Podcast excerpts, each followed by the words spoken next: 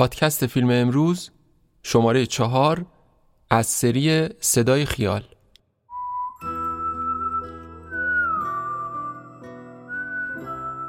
من دامون هستم غنبرزاده و این بار صدای ما رو از حوالی خیابان حافظ کوچه سام سابق میشنوید. خیلی خوش آمدید. دوستا رو دیدم. خوشحال شدم. همه خوشحال شدن شما رو دیدم. دیدی؟ جان. اینجا مثل خونه پدری من میمونه. آدم ازدواج میکنه میره.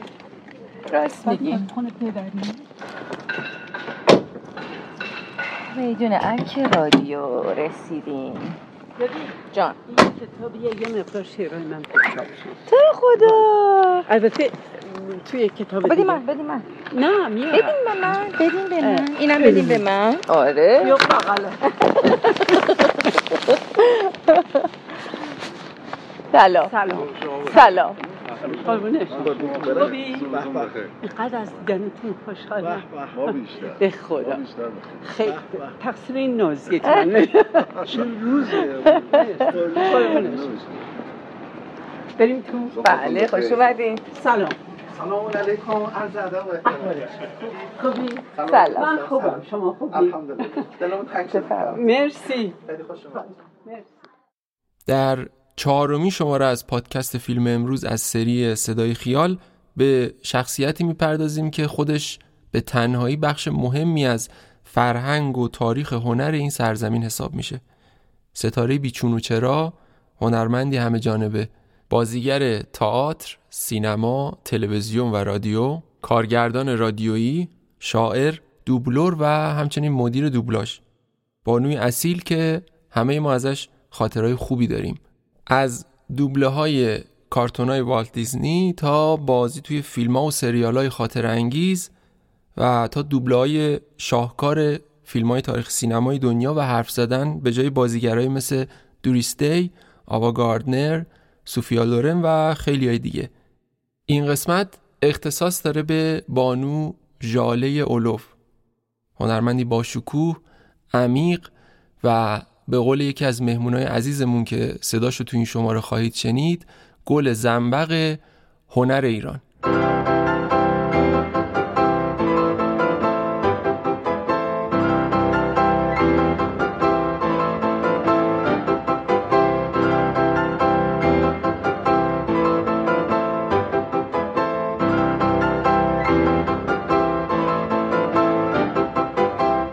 جاله اولو با نام اصلی شوکت، 4 مرداد 1306 در محله سنگلج تهران، کوچه شریعت به دنیا اومد. خانواده‌اش اهل فرهنگ و هنر بودن. پدر بزرگش از خوشنویسای معروف دوران قاجار بود. پدرش هم هرچند ارتشی بود اما علاقه خیلی زیادی به ادبیات داشت، در حدی که وقتی جاله 7 ساله دوران مدرسه را آغاز کرد، پدر براش حافظ و سعدی و شاهنامه میخوند و سعی میکرد جاله رو تشویق کنه به یادگیری و حفظ اونا. در واقع علاقه به ادبیات و توی مفهوم گسترده تر علاقه به هنر، هرچند انگار چیزی ریشه‌دار توی خانواده‌اش بود، اما پدرش سهم مهمی در سرسپردگی جاله اولو به هنر داشت. اولو دوران دبستان رو توی خیابون شاپور و مدرسه نواختران گذروند و بعد به دبیرستان خسرو خاور رفت. سال 1327 فارغ التحصیل دانشسرای مقدماتی شد. بعد از اونم به هنرستان هنرپیشگی تهران رفت که اساتید فرنگی این هنرستان زبان زد بودن. توی این دانشسرا البته اساتید ایرانی هم بودن که از قضا یکی از اونا باعث شد جاله اولو زندگیش توی مسیر جدیدی بیفته که کمی جلوتر بهش خواهم پرداخت.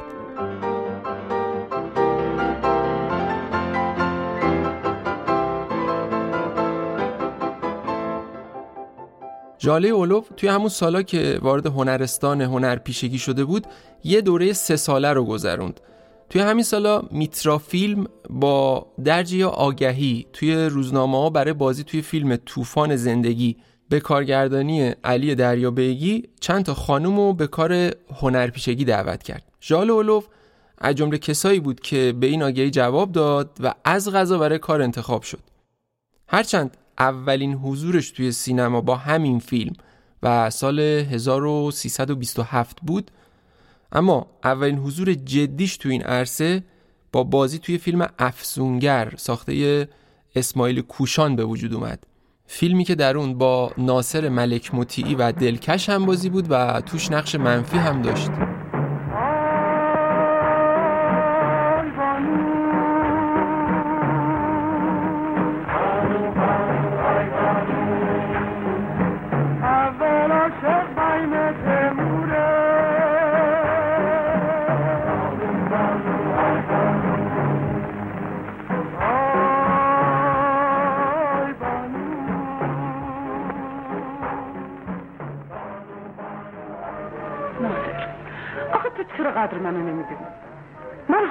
تمام بسو بدم به شرط اینکه منو دوست داشته باشی.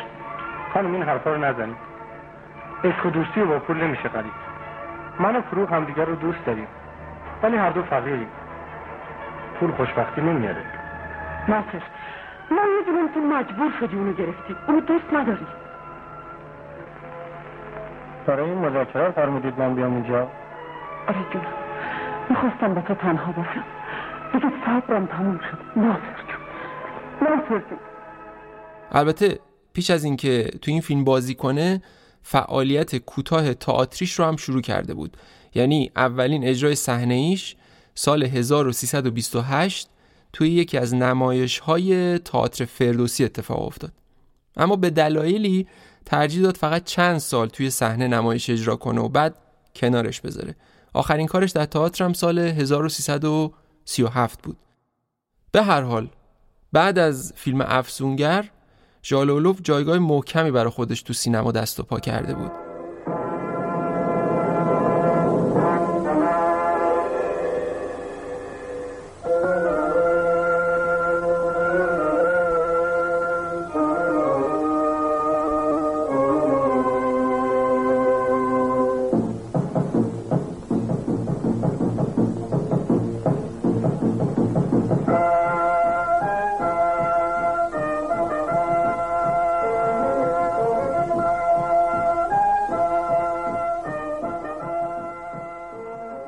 بازی توی فیلم طلسم شکسته ساخته سیامک یاسمی که دومین فیلم رنگی سینمای ایران محسوب میشه اسم علو بیش از پیش توی زبونا میندازه.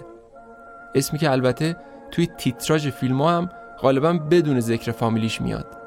ژاله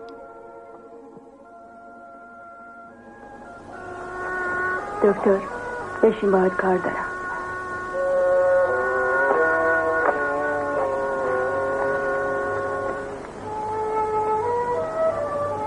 من میتونم به تو اطمینان داشته باشم؟ بعد از این همه صحبت تازه میپرسی؟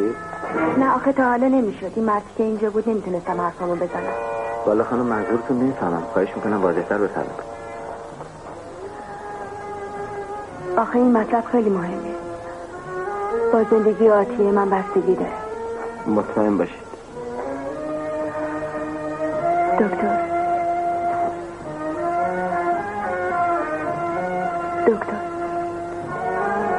لابد حس کردی چقدر به علاقه من شدم.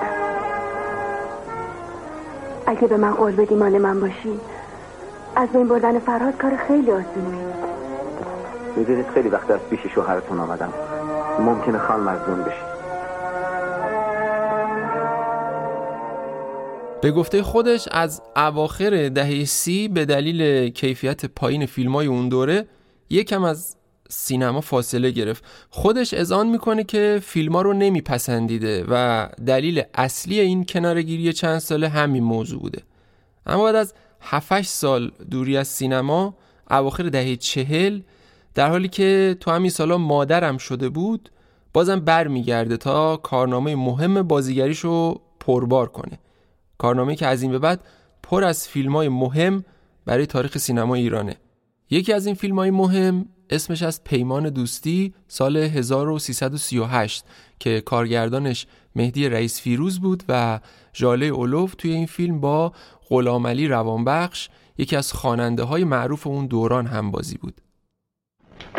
دیدین خانم عیبی نکرده؟ معذرت میخوام بهتون توهین کردم. شما خیلی خوب میزنید. کجا کار کردی؟ هنرستان موسیقی رو تموم کرده. هنرستان موسیقی رو؟ پس چرا با این بحث؟ خب دیگه زندگیه. ببینم شما آوازم میخونی؟ هی یه کمی. چه خوب، بفرمایید. خیلی متاسفم که وضعتون اینجوری شده. ببینید امشب من یه پارتی دارم. عده‌ای از دوستام قراره بیان اینجا. پیش هر خواننده‌ای که رفتم یا ناز کرد یا انقدر پول میخواست که نمیشد حسابشو کرد. ممکن است شما خواهش کنم که امشب منو سرافراز کنین و به این مهمونی بیاین؟ با کمال افتخار، ولی آخه با این لباس اون مهم نیست. من براتون تهیه میکنم. فقط بگید ببینم آهنگای جدید بلدی؟ ای تقریبا. ای مه زیبا عالم چه دانی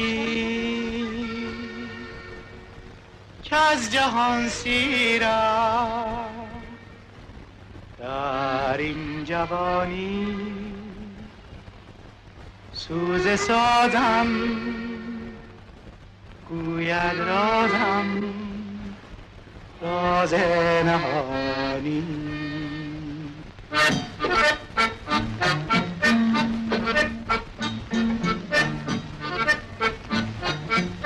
ای مه زیبا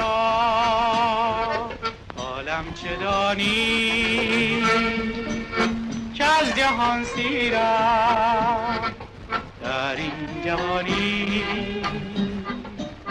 سوز سازم گوید رازم راز نهانی.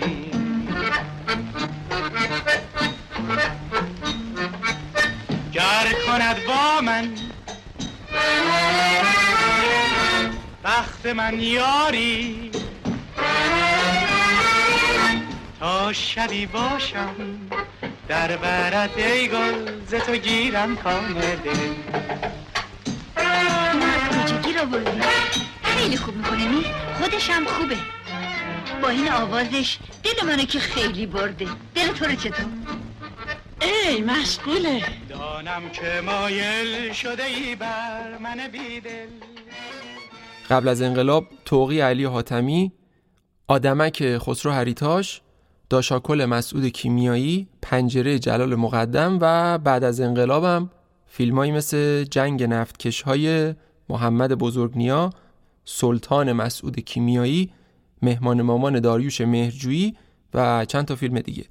ژاله و بعد از انقلاب ژاله علو کارنامه پرباری توی سینما از خودش به جا گذاشت.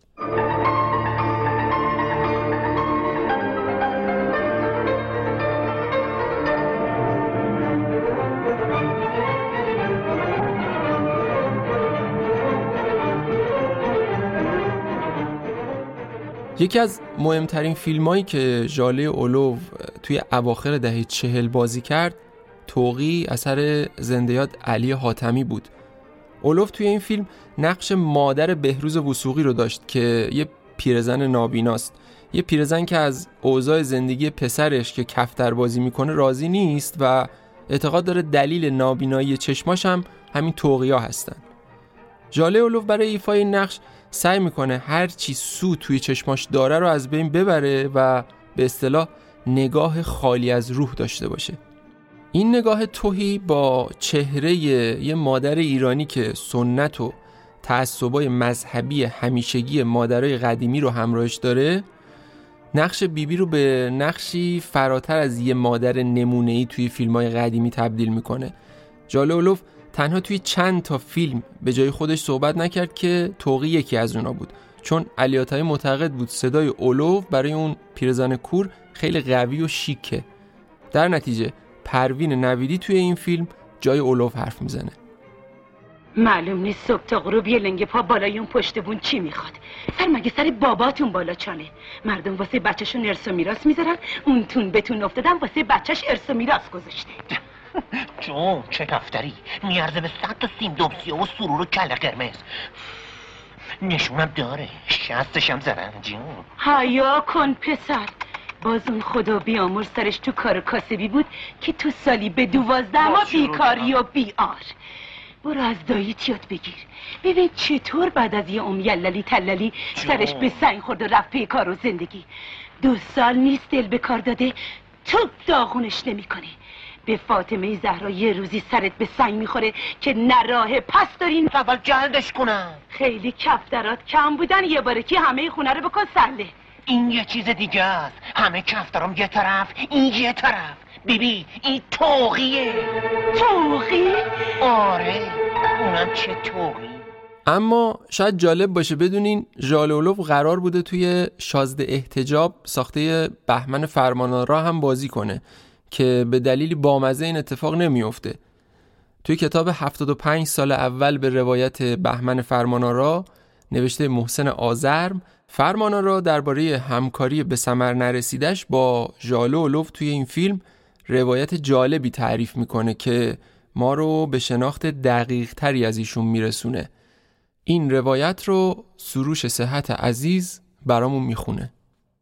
ژاله الوف را که انتخاب کردم تقریبا مطمئن بودم کسی بهتر از اون نمیتواند فخرالنسای این فیلم باشد.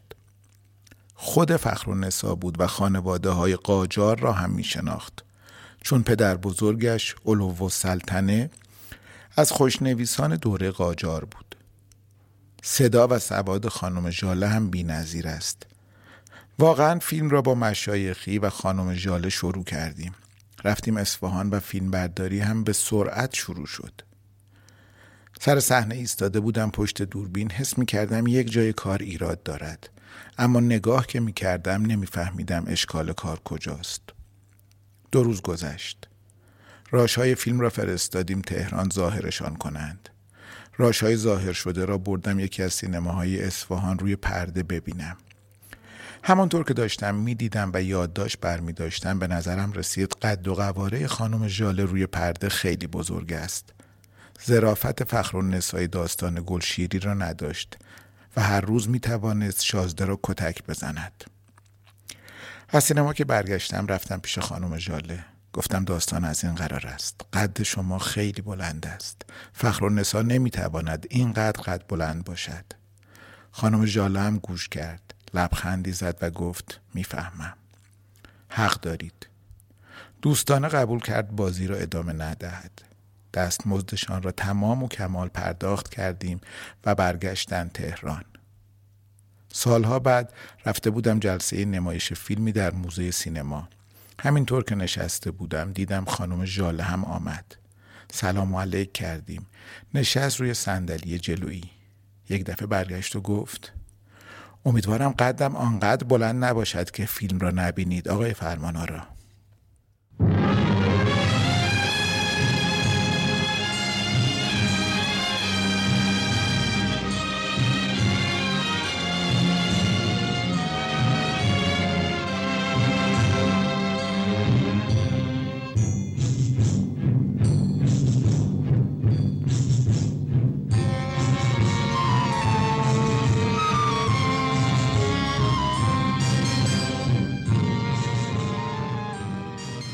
توی فیلم داشاکل یا به تعبیر ابراهیم گلستان داشاکل ساخته مسعود کیمیایی در نقش مادر مرجان ظاهر میشه که توی صحنه‌ای از فیلم پیشینه زندگی داشاکل رو برای مرجان و البته بیننده توضیح میده تا با شخصیت این مرد بیشتر آشنا بشه. حالا دیگه همه میخوان بزرگتری کنن. خودش دیده که ما بدون داشاکل آب نمیخوریم، آب باز معامله جور میکنه. مادر، این داشاکل از کجا اومد تو زندگی ما؟ از کجا با خدا بیامرز آقام آشنا شد؟ اونا 5 سال پیش تو شهر کازرون با هم آشنا شدن. حاجی خدا بیامرز همیشه میگفت اگه یه مرد هست فلانی، یعنی داشاکل؟ آره مادر، هنوز آزار و اذیت این مرد به خلق خدا نرسیده.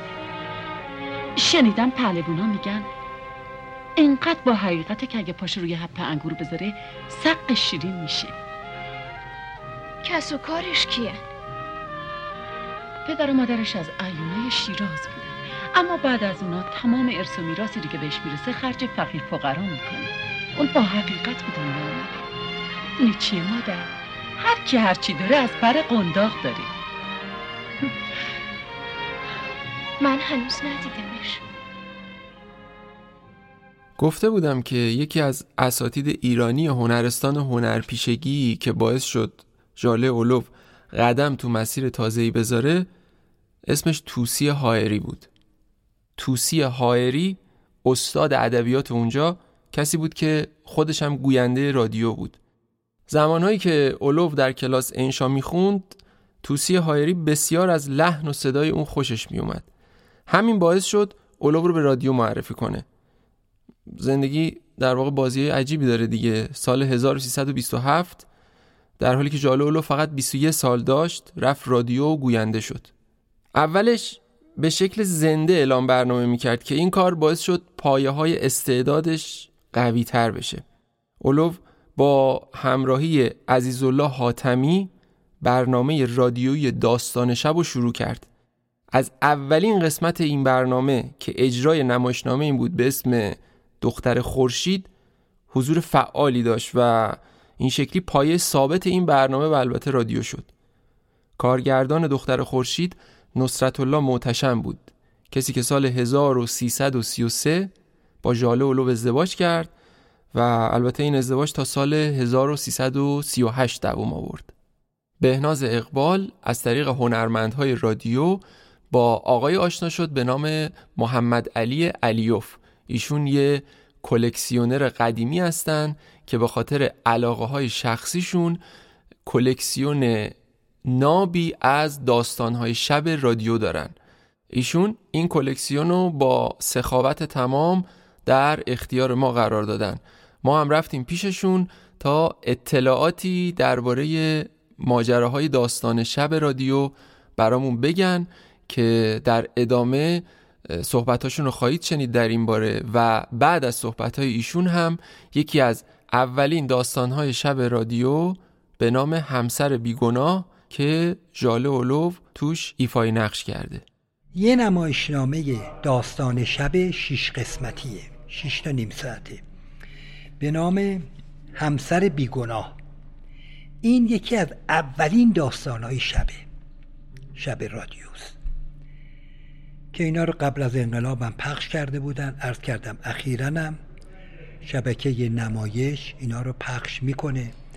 خب بعضی جاشو جل و تعدیل میکنه، کم میکنن، ولی اینو اگر گوش بکنید آرم داستان شب موزیکش همینه، ملودیش همینه، ولی اجرای دیگه ای داره، هم اول هم آخرش.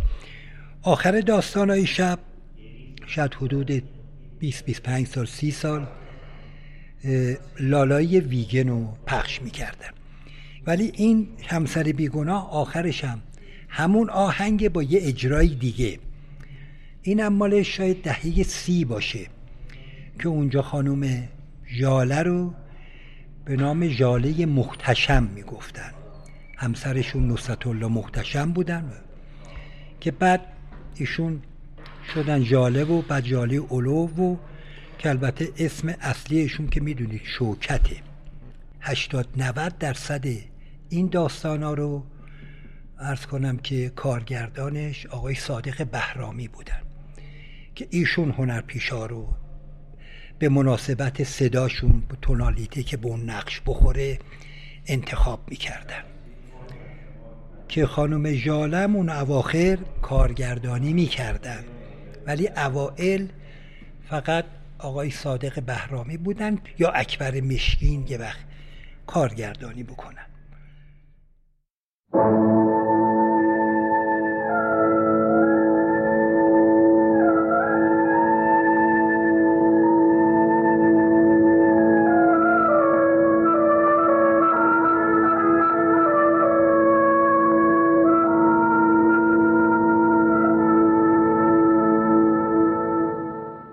یکی بود یکی نبود. برنامه داستان‌های رادیوی ایران.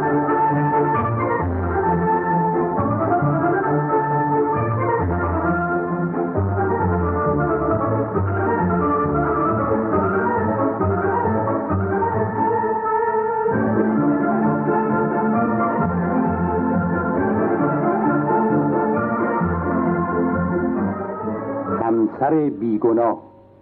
اقتباس عزیزالله حاتمی با شرکت ژاله محتشم، تاجی احمدی، مهدی علی محمدی، قدکچیان، مصدق، بهمنیار و پرویز بهادر.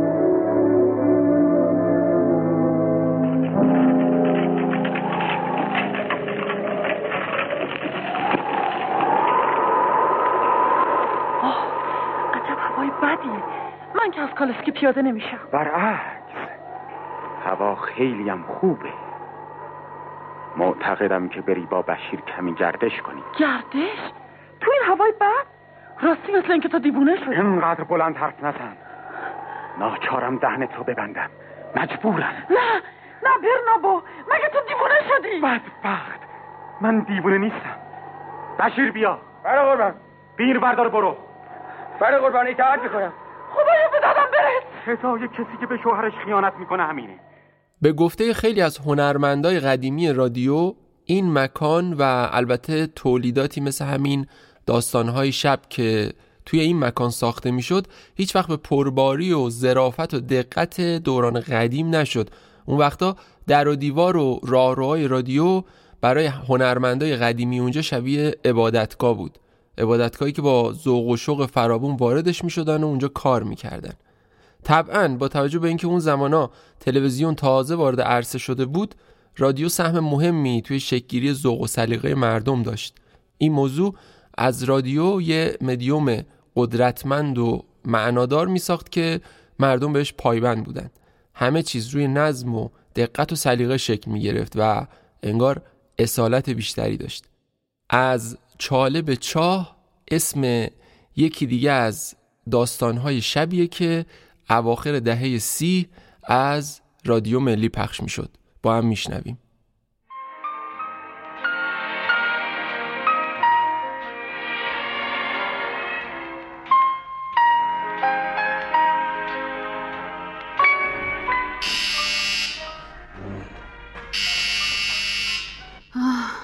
خدا کنه شاهان خونه باشه.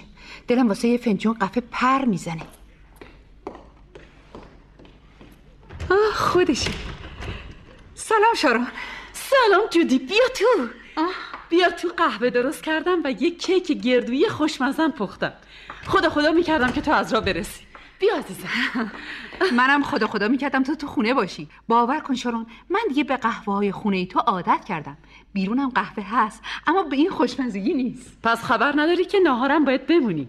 واسه این که با گوشت سرخ کرده و سیب زمینی و سس گوجه یک غذای خوشمزه میخوام درست کنم. اگه چیزی میخوای بخری من حاضرم کمکت کنم. خیالت راحت باشه، فرستادم از فروشگاه بخره. چی؟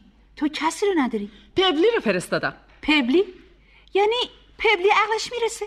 اینقدرام که مردم فکر میکنن کودن نیست. گاهی مثل بچه‌ها فکر میکنه. من خیال میکنم بیماریش مادرزاییه. نه بچگیش هست بگرفته اینطور شده. فعلا حرف منو گوش میکنه. آخه من بهش اجازه دادم بیاد تو خونه تلویزیون تماشا کنه. یعنی از تلویزیون چیزی هم میفهمه؟ آه بس چی کار میکنی؟ ای بابا، اونطورام که تو خیال میکنی نیست. عقلش مثل یه بچه 6-7 ساله است. مثلا از فیلم‌های قهرمانی خیلی خوشش میاد. دوست داره به جای قهرمان اول فیلم باشه. آدم دلش براش میسوزه. خیلی مهربون و خوش قلبه. یا شاید با من اینطوره. قهوه برات بریزم؟ بریز شارون. راستی از شوهر چه خبر؟ به 15 سال حبس محکومش کردن. من که میگم بهش خیلی ارفاق کردن، چون حقش بود اعدامش کنن. خب آدم کشته بود، اونم برای بار دوم. اصلا شارون بدت نیاد، باید بگم کرافت خیلی آدم شروریه. چشمش کور، به سزای اعمال خودش رسید. مگه هر کی زور بازو داره باید ازش برای آدم کشی استفاده کنه؟ زن اولشو با یه مشت کشته بود. وکیلش با زرنگی ثابت کرد که مرگ اون زن تصادفی بوده. بعد به 10 سال زندان محکوم شد. وقتی آزاد شد من بخت برگشته سر راش قرار گرفتم. حالام که با یه مشت زد ناپدری منو کشت. ببینم چطور شد گیر افتاد. میخواست جسدو سر به نیست کنه که نمیدونم کی پلیسو خبر کرد. ببینم حالا تو خیال داری 15 سال صبر کنی تا از زندان آزاد بشه؟ نمیدونم، هنوز هیچ تصمیمی نگرفتم. شارون تو نباید جوونی تو حرام کنی. از دادگاه تقاضای طلاق کن. این حقو که داری. نه جودی، راستش من دلم براش میسوزه. تا جایی که مقدورم باشه بهش محبتم میکنم. میخوای سومین قربانیش تو باشی؟ او هیچ وقت درست نمیشه. 15 سال دیگه اون یه مرد 60 ساله است. تا ببینید. آه اومد، پبلی اومد.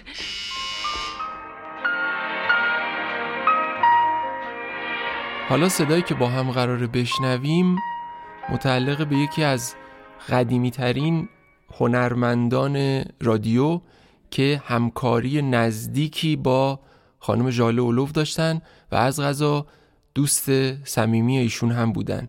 خانم مهین نصری از پیشکسوتان بازیگری و گویندگی رادیو و عرصه دوبله. صدای خانم نصری رو از پشت تلفن میشنویم.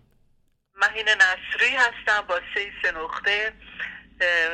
سال 1325 در شهر همدان به دنیا اومدم.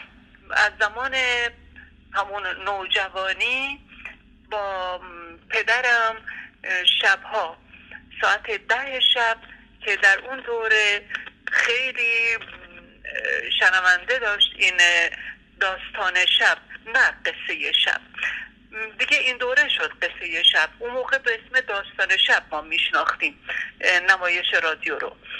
بعد هر شب منتظر میشدیم هر دو که ببینیم کی داستان شب شروع میشه، چون پدرم خیلی علاقه به رادیو و نمایش و موسیقی داشت. اون برام در واقع کارگردان اولیه من پدرم بود. ماجرا اینه که خود به خود یک حس همبستگی و دلبستگی نسبت به نمایش رادیو پیدا کردم در اون دوره، ولی هیچ وقت فکر نمی کردم خودم وارد این کار بشم به عنوان یک شنونده بی نهایت علاقمند. در اون موقع من و پدرم، بقیه خانوادم، مادرم، برادرم، خواهرام، اینا هیچ کدوم، اونا کوچولو بودن ولی من مثلا بزرگترین بودم. خب ارتباطم با رادیو یه جور دیگه و من در استودیو پاسارگاد شروع به کار کردم برای دوبلاژ. اون موقع رادیو نمی اومدم. خانم ژاله در اون دوره غیر از اینکه دوبلور بودن، مدیر دوبلاژ هم بودن. گاه گداری سری می زدن در استودیو پاسارگاد و در اونجا بود که منو دیدن و ضمن شنیدن صدا و نحوه برخورد من با کار و شوقی که من داشتم، خانم ژاله همون روزها به من گفت که من تو رو دعوت میکنم به رادیو که بیای در کار نمایش رادیو اصلا شرکت کنی و کارتو در اونجا هم ادامه بدی، فقط در دوبله نمون، حیفه. من اون موقع گفتم خانم ژاله من آخه هیچ شناختی از نمایش رادیو برای بازی ندارم، چرا شنونده پروفا قرص هستم ولی هیچی نمیدونم.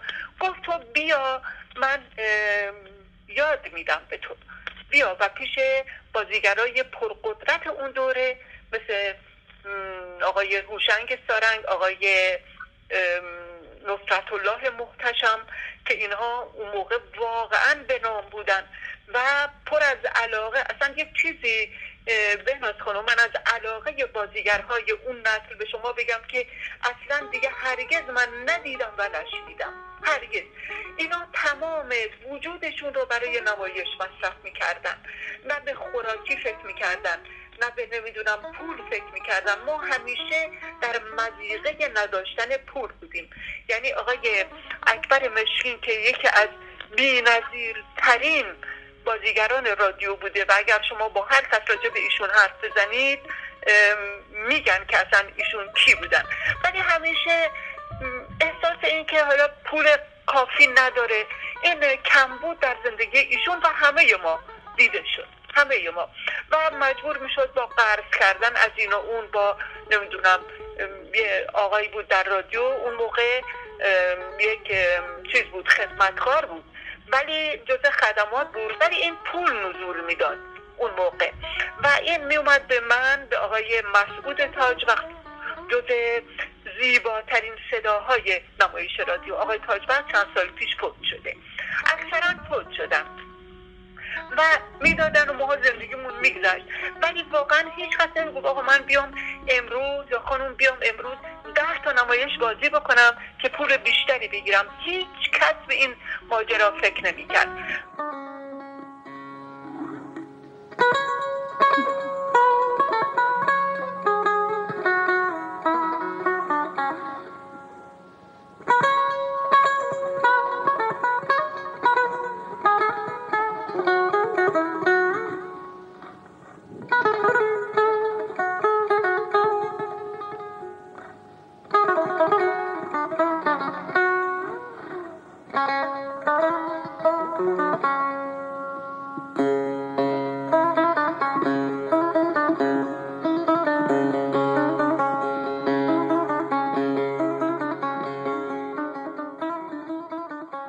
البته شاگرد خانم ژاله هستم، اصلا نمیتونم راجع به معلم اینطوری خودم نظر بدم و واقعا به حق خانم ژاله وضوح میتونم بگم بر 100% و با اطمینان کاملی که خانم ژاله مادر نمایش رادیو هستند.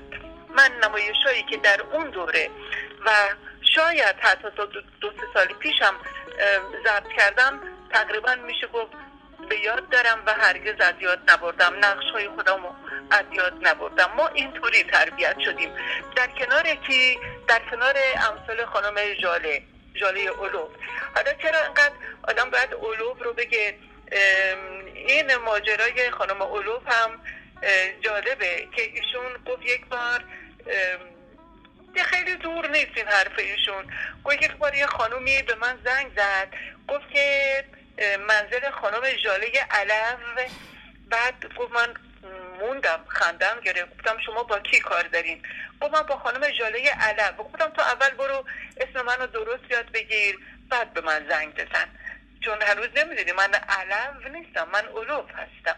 یعنی اینقدر غریبه هستن گاهگداری برای یه عده، ولی خانم ژاله جز پایان ناپذیرها هستند و مادر نمایش هستند، حتی فراتر از مادر.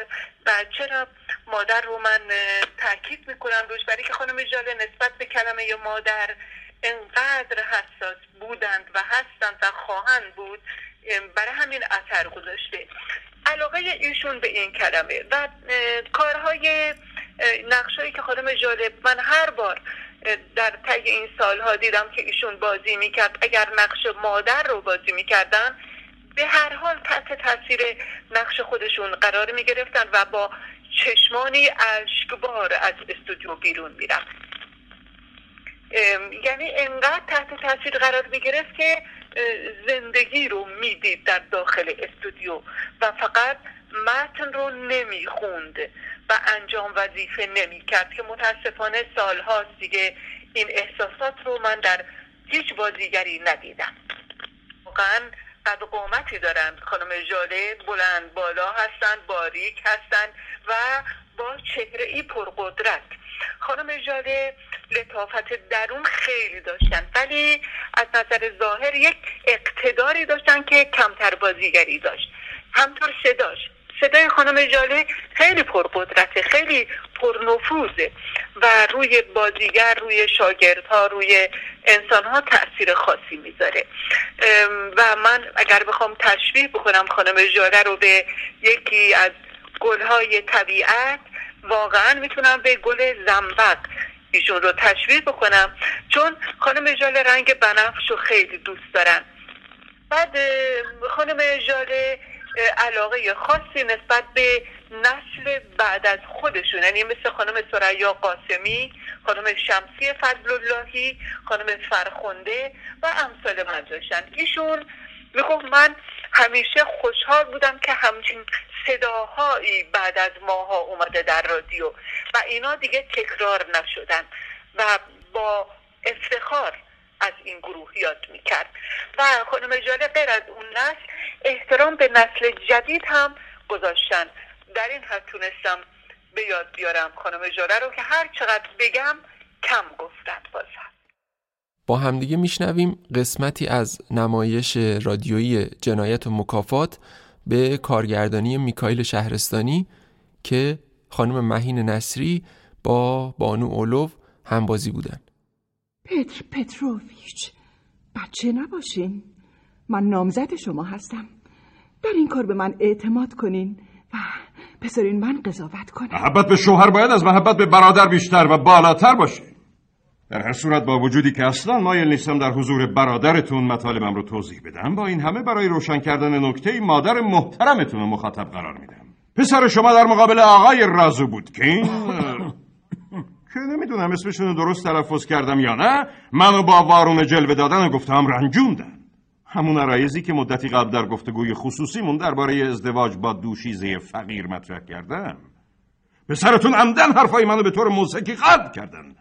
لطفاً به من بگین ببینم شما گفته های منو با چه الفاظی در نامتون برای رادیون رومانویچ نقد کردید؟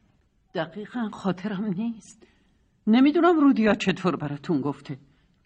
شایدم گزافه‌گویی کرده باشه. بدون تلقین شما اون نمیتونست چیزی اضافه کنه. پتر پتروویچ، اگه ما حرفای شما رو بد تعبیر میکردیم دیگه حالا اینجا نبودیم. همینطوره. از قرار معلوم مثل این که مقصر منم. شما مرتب رودیا رو مقصر میدونین، در صورتی که خودتون تو نامتون راجع به اون درست ننوشته بودی. خانم نازنین مهیمنی، کارگردان نمایش‌های رادیویی، مجری، بازیگر رادیو، تئاتر، سینما و تلویزیون، یکی از هنرمندای نسل جدید رادیو هستند که ارتباط خیلی عمیق و نزدیک و جذابی با خانم ژاله اولو دارن. ایشون با مهربونی و با یه لحن شیرین درباره زندگی شخصی خانم اولو برامون حرفایی زدن.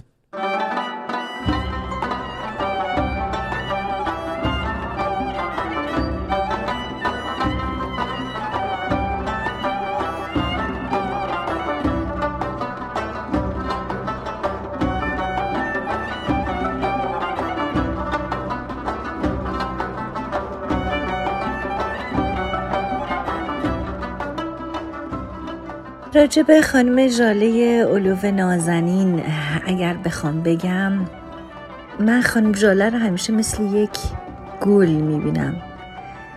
یعنی واقعا هر توصیفی که راجب گل میتونیم بکنیم من در خانم ژاله میبینم. با تراوت، زیبا، دلگشا، مهربون، کل وصفی که میشه راجب گل داشت در واقع به نظر من خانم ژاله داره. هم گل، هم رودخونه، زلال، جاری، تمیز و بدور از آلودگی، بدور از سیاهی.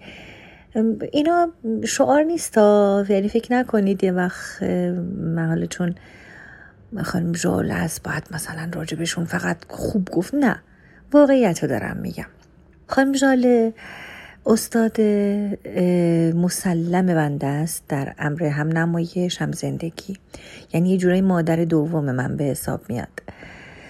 من هر وقت دلم میگیره، هر وقت خیلی مشکلات زیاده رو دوشم، وقتی دیگه خیلی کلافم از اداره، از کار، شغل، چیزهای پیرامون، کافیه یه تلفن کنم به خانم ژاله.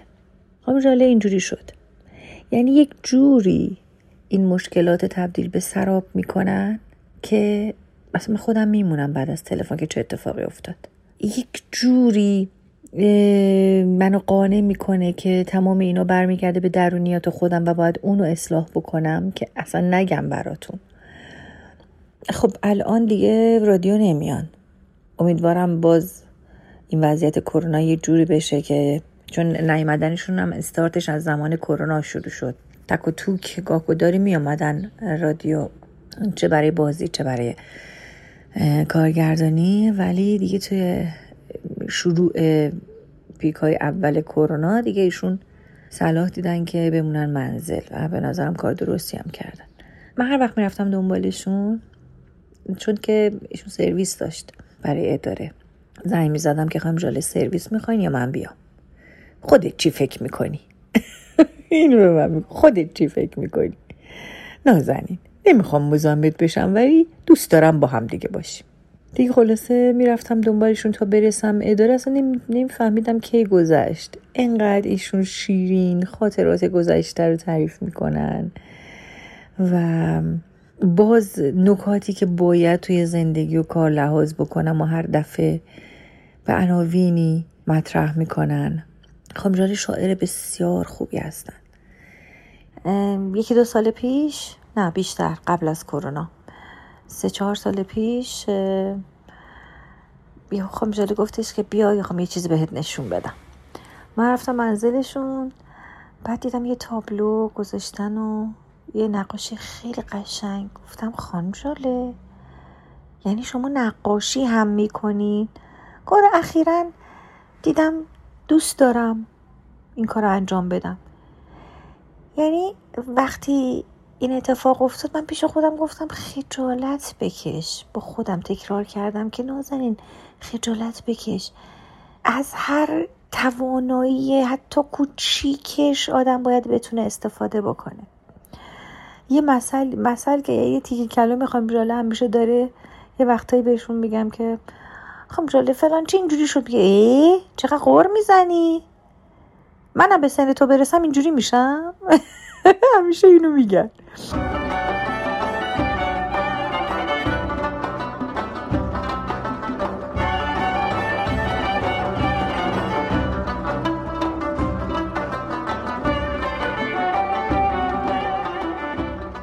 یعنی که اصلا سن رو به عنوان یک عدد در نظر نمیگیرن و همیشه روحیه بسیار بالا و خوبی دارن، خیلی قوی و محکم، نمونه بارز یک زن ایرانی هستن خانم جاله.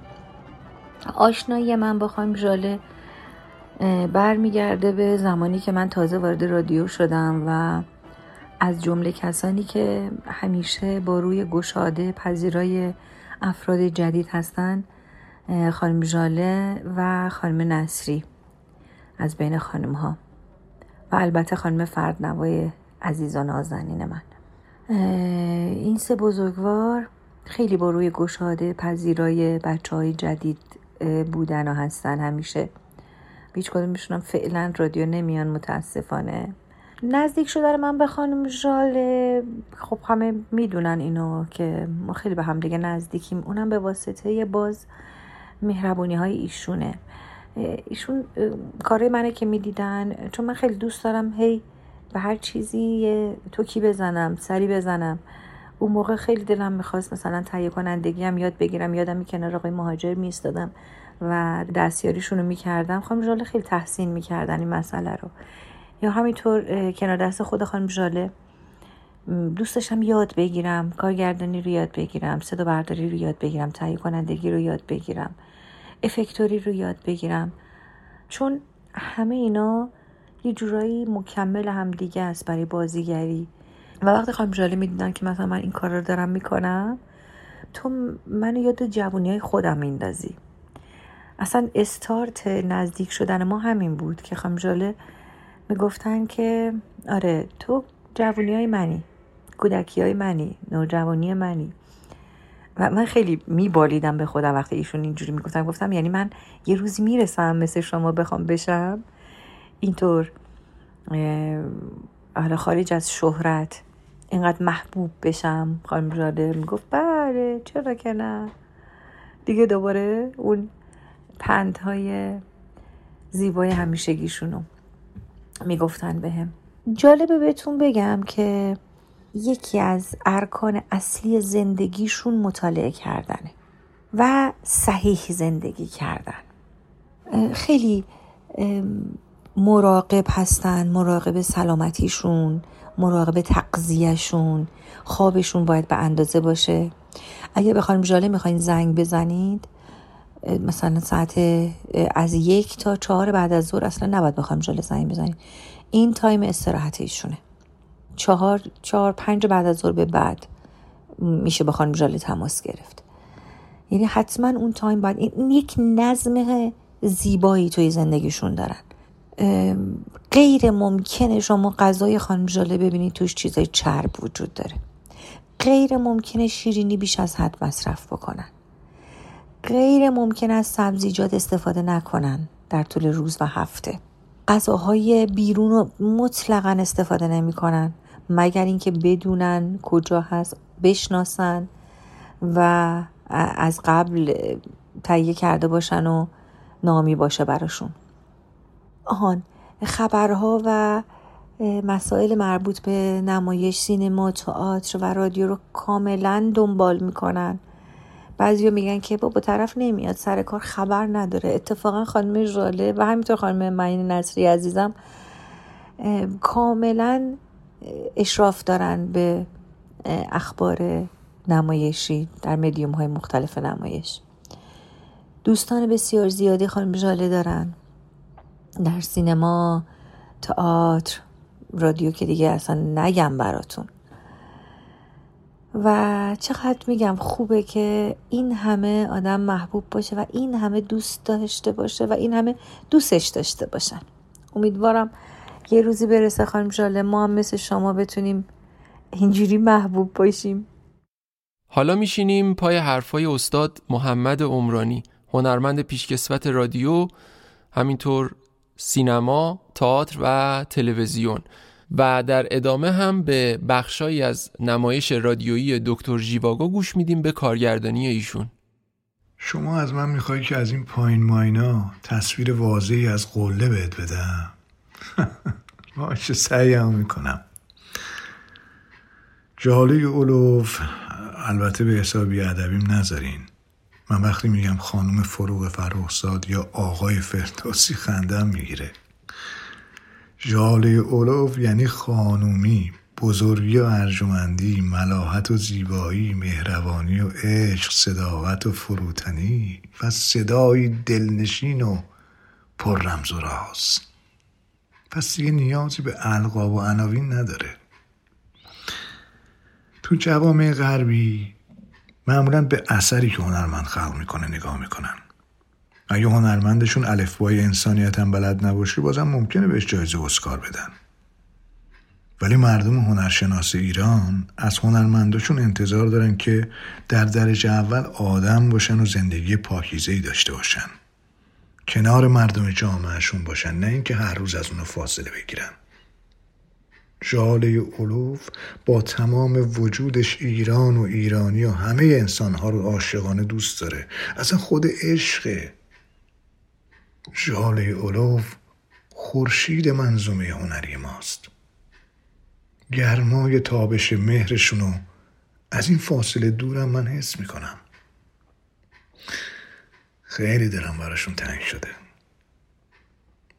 ما سالها با هم کار کردیم، شاگردشون بودم، تو کاراشون بازی کردم. این افتخارم داشتم که ایشون تو بعضی از کارهایی که من کارگردانی کردم بازی کنن.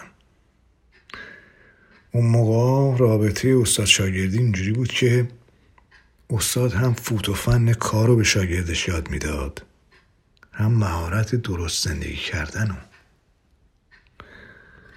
یادمه یه روز که یکی از همکارای پیشکسوت ما فوت کرده بود به ایشون تسلیت گفتم و پرسیدم فردا برای مراسم تشییع جنازه میاین؟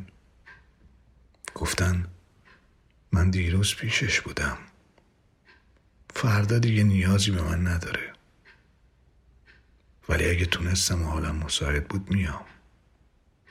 بعد نگاهی به من کردن و گفتن امروز به دور و بریات نگاه کن، فردا ممکنه دیر باشه.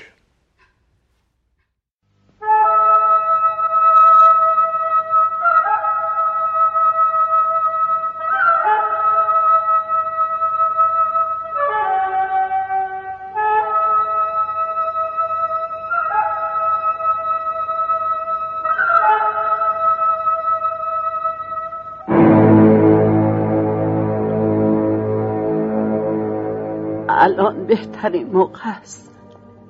بگو یوری، از رستاخیز بگو. من از مرگ میترسم. ببینین چقدر این جمله قصار ساده است. مرگ نخواهد بود، رستاخیز. برای من واقعا عجیبه که رستاخیز رو به این صورت خشن و بی‌قواره توصیف و تشریح میکنن. اون چرا که مسیح از زندگان و مردگان گفته همیشه جور دیگه‌ای فهمیدیم. حیات لحظه به لحظه تازه و نو میشه. همه ما همیشه با اضطراب از خودمون میپرسیم که بعد از مرگ آیا دوباره زنده خواهیم شد؟ در صورتی که وقتی به دنیا آمدیم بدون اینکه به یاد بیاریم دوباره زنده شدیم. تو به من قوت قلب میدی یوری، دستتو بده به من. وقتی مادرت ماریا نیکولایونا از دنیا رفت تو 10 سالت بود. دایی نیکولات تو رو به دست ما سپرد. من شاهد بزرگ شدن و موفقیت تو بودم. همیشه دوست داشتم، شاید بیشتر از دنیا. اگه من مردم همدیگر را ترک نکنیم. شما برای هم ساخته شدید.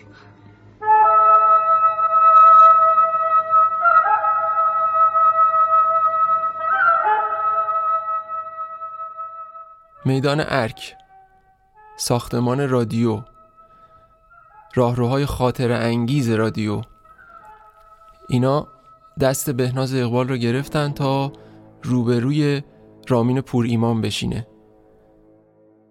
رامین پورایمان هنرمند پیشکسوت عرصه رادیو، تئاتر، سینما و تلویزیون، ازش خاطرات زیادی به یاد داریم. مثلا سریال گالش‌های مادر بزرگ که نوروز 68 از تلویزیون پخش می‌شد و البته سریال قهوه تلخ به کارگردانی مهران مدیری که توش نقش جذاب و بیادموندنی بازی کرده. حرف‌های سرشار از احساس استاد پورایمان رو درباره خانم اولوف میشنویم. خانم اقبال بزرگوار به بنده تکلیف فرمودن که راجع به خانم اولوف صحبت کنم. من سال 61 آمدم رادیو، تابستان 61، یعنی 2 ماه دیگه میشه 40 سال. از کودکی با رادیو مانوس بودم، نمیدونم چرا. اون موقع ها یه تهیه کننده‌ای بود آقای مظفر مقدم و تئاترهای رادیویی ضبط می‌کردن. اونجا من با نام خانم اولو تو اون برنامه ها، سری برنامه های تئاترهای رادیو 2 بود، با صدایشون، با نام ایشون آشنا شدم. گذشت تا رسید به سال 61 که آمدم و ایشونو از نزدیک زیارتشون کردم. خانم اولو هم دیدنیان، هم شنیدنیان. نمیدونم، شاید یه نفر اگر اهل دل باشه کافیه که یه چند ساعتی با خانم اولو بنشینه. به من خیلی این حال دست داد که هر وقت از خانم اولو خداحافظی کردم گفتم من کجاام، خانم اولو کجاست. خانم اولو نگاهایی داره که کوه رو سوراخ میکنه. بیشتر از اینکه حرف بزنن با زبان بدنشون تفهیم میکنن، مکساشون، لبخنداشون، نگاهاشون. نمیدونم اینها گفتنیه یا نه، اما خانم اولو یک عاشقانگی در رفتارشون، در سکناتشون جاریه. خانم اولو با حفظ احترام به تمام عزیزان شدن لوژنشین دل من. ایشون بیشتر از اینکه بازی کنن کارگردانی کردن، حداقل از زمانی که من اومدم رادیو. امیدوارم نشنون اینو. هر دفعه که از هماهنگی به من زنگ می‌زدن که خانم اولو منو دعوت کرده، نمیدونم واژه کیفور میتونه این بار رو برسونه که چه حالی بودم. این اواخر یه بار زیارتشون کردم تو همین حیات رادیو. گفتم خانم اولو چرا کم میایید؟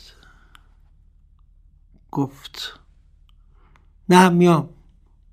گفتم شما سهم خودتونه، میتونید تصمیم بگیرید نیایید، تصمیم بگیرید تون بیایید. اما خانم اولو به سهم ما هم فکر کردید؟ طبق معمول نگاهاش منو سوراخ کرد، دیوار پشتمو سوراخ کرد، رفت دور کره زمین چرخید. یه دفعه با خانم اولو صحبت میکردیم برای شاهد کلام. گفت فلانی تو میدونی وقتی که یه نفر فرض کن زنگ میزنه بهت میگه که من انقدر پول نیاز دارم، اصلا اگه یه نفر به تو زنگ بزنه تو چی فکر میکنی؟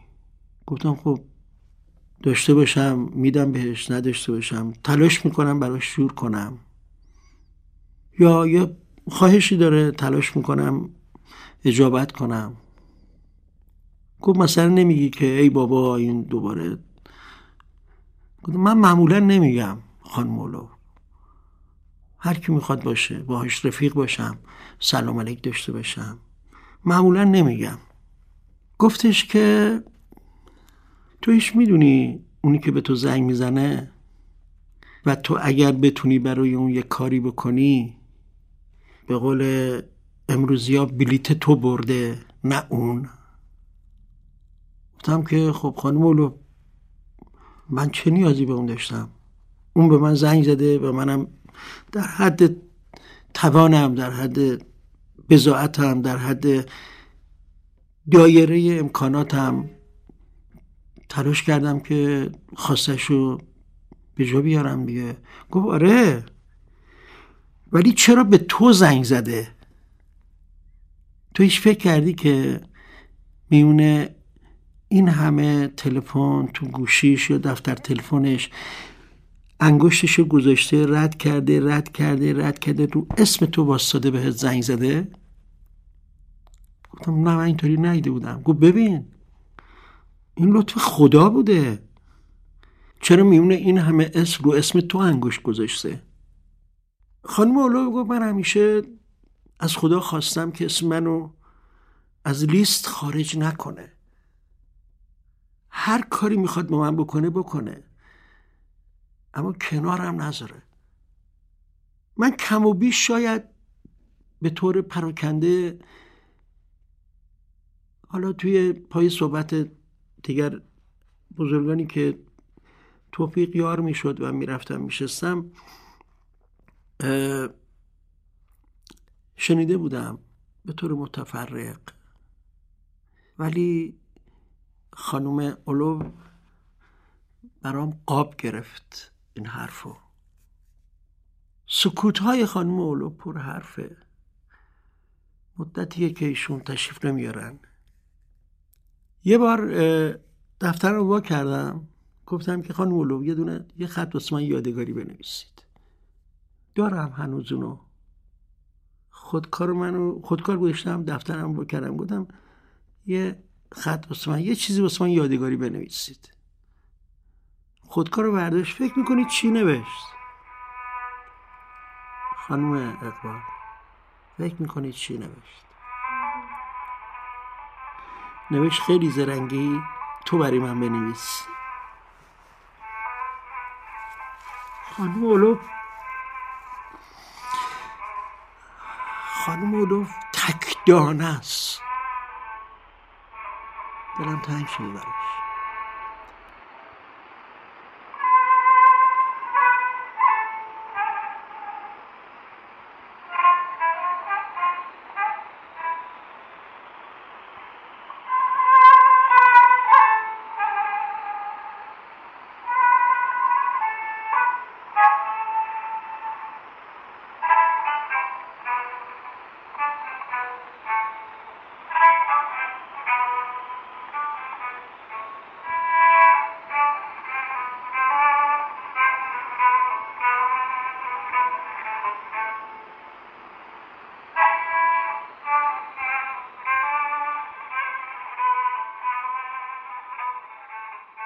وقتی که کارگردانی میکرد مزاحم دیگران نمیشد، بچه ها نمیشد، وقت هنرپیشهایی که دعوت کرده نمیشد.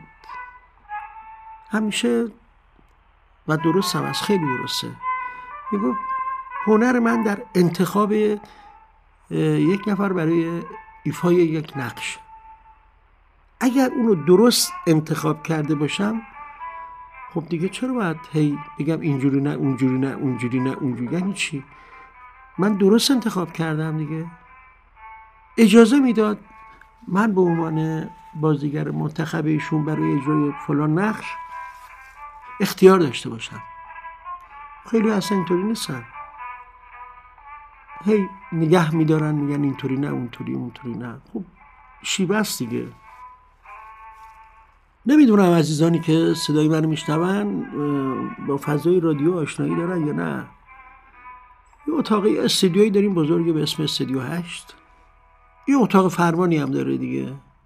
معمولا تو اتاق فرمان، معمولا نه، عموما همینطوره، کارگردان و تهیه کننده و صدا بردار میشنن دیگه. غیر از این سه نفر کسی نباید بشینه. من یک بار ندیدم خانم اولو بشینه تو اتاق فرمان. تنها کارگردانی هستن ایشون که همواره و همیشه در استودیو نشستن. پرسیدم که خانم اولو چرا میشینید تو، چرا نمیایید تو اتاق فرمان؟ گفت من میخوام نزدیک میکروفون باشم، من میخوام پیش بچه ها باشم، من میخوام هوای استودیو رو احساس کنم. یه دفعه من ازشون پرسیدم که خانم اولو، معمولا کارگردانا میشینن توی اتاق فرمان که خروجی رو بگیرن. گفت اونا کار من نیست، اون صدا برداره و تهیه کننده هم داره متن رو تعقیب میکنه، اونا متن دارن، من میخوام تو استودیو بشینم، من مال استودیو هم، من بازیگرم، من میخوام نفس بازیگر رو حس کنم، اون بر به من ربطی نداره. نمیدونم بگم قوت قلب بود برای ما که بود، یا این که احساس میکردیم که یه کار جمعی داریم انجام میدیم که بله جمعی انجام میدیم، ولی کارگردان بین خودمون بود، تو خودمون بود. کارگردان نکشته بود خودش کنار بگه خیلی خوب حالا این کار بکنه. میگم من هر کاری که ما کردیم توی اتاق تمرین کردیم، تو موقع تمرین انجام دادیم دیگه، سر ضبط دیگه، به من ربطی نداره. خانم اولو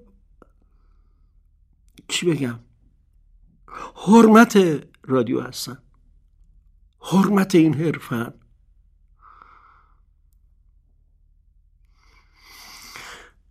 انشالله که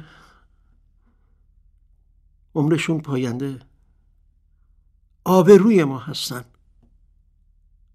قطعاً وقتی که ما رو دعوت میکردن جایی، اولین سوالم بودش که کیا رو دعوت کردن. بین خودمون باشه، منظور از کیا. ته دلم میگفتم خدا کنه که خانم اولو باشه، خدا کنه ایشونم باشه، چون ایشون پرچم داره ما هستن، کیان ما هستن، آبروی ما هستن. خانم اولو حسن، حسو که نمیشه تعریفش کرد،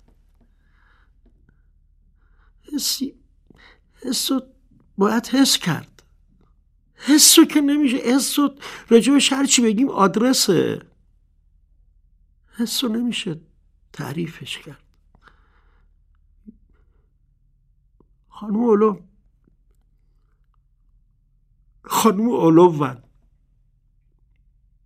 همین.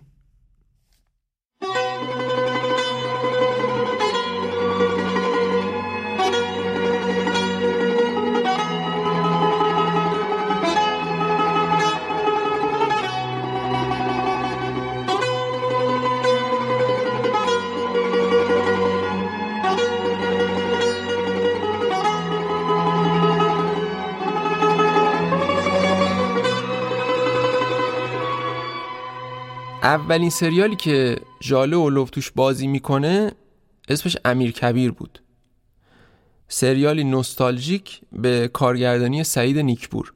اولو که به دلایلی از جمله وقوع انقلاب برای مدتی کار توی سینما رو کنار گذاشته بود، اومد تلویزیون و بازی توی سریالا رو آغاز کرد. امیر کبیر بهترین آغاز برای ژاله اولو در مدیومی جدید بود. گرفتاری بسیار مانع از ملاقات شما بود. ما آدم روانه می کردیم، اینجا دور افتادیم، وگرنه ما باید پاگوشای عروس می آمدیم. ایشان مایل بودند که همراه ما باشند، اما ما از جای دیگر به اینجا آمدیم. احمد کجاست؟ شکار چرنده و پرنده از دست او آسوده نیست. تازگی ها هم که اعتقاد پیدا کرده، گوشت شکار هوش آدم را زیاد می کند. باید کتاب بخواند، کتاب هایی که ما قدغن می کنیم. به خانه که می آید هلاک است، سر به بالین می گذارد، مثل سنگ می افتد. در کوهستان چه پیدا می کند؟ شما اینجا تنهایی چه می کنید؟ هیچ. شما دو برادر اینقدر به امورات دفتر و دستک دل بسته اید که از یک دست خط هم دریغ می کنید.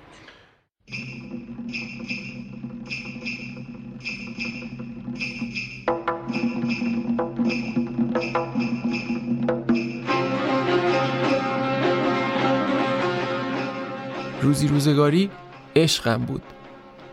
این جمله‌ایه که ژاله اولوف به زبون میاره و اینجوری نشون میده که این سریال چه جایگاه مهمی توی کارنامه هنریش و البته ذهن مخاطباش داره.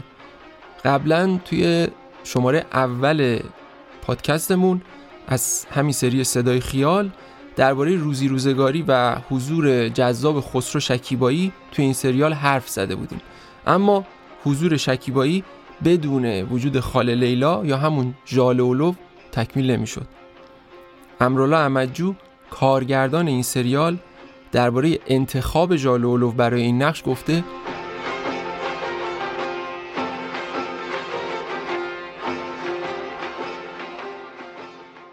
از همان ابتدا کاملا میدانستم که چه میخواهم بسازم.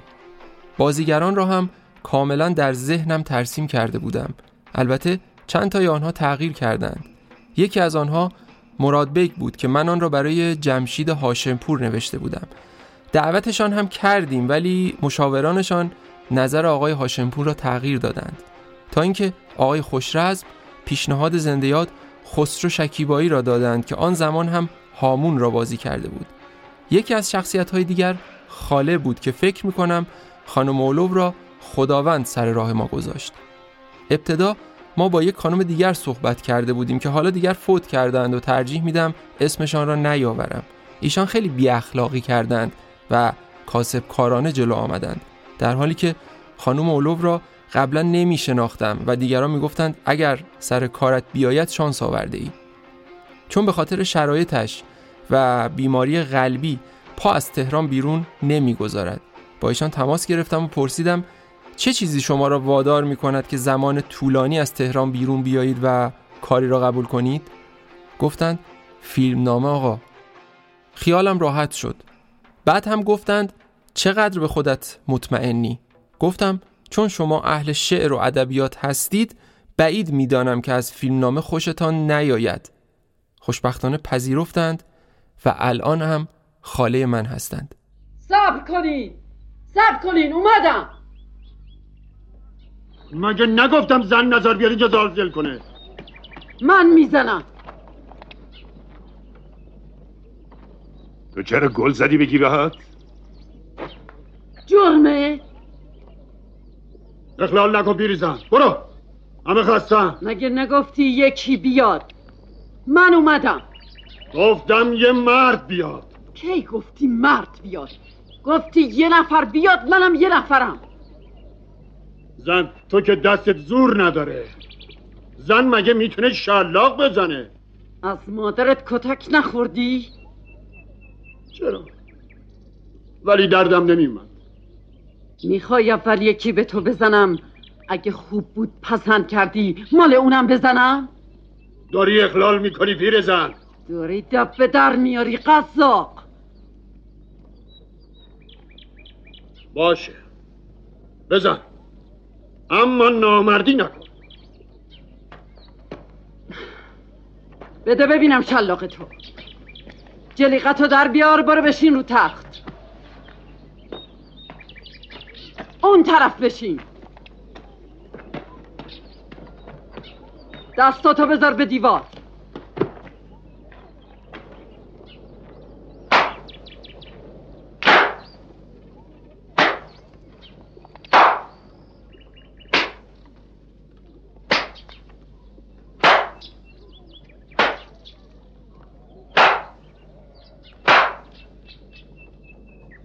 حالا پاشو برو سر خونه زندگیت.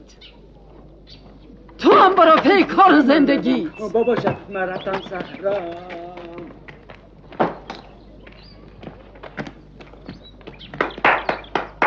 آفرین پیرزن، هر چند تقلب کردی ولی خوشم اومد.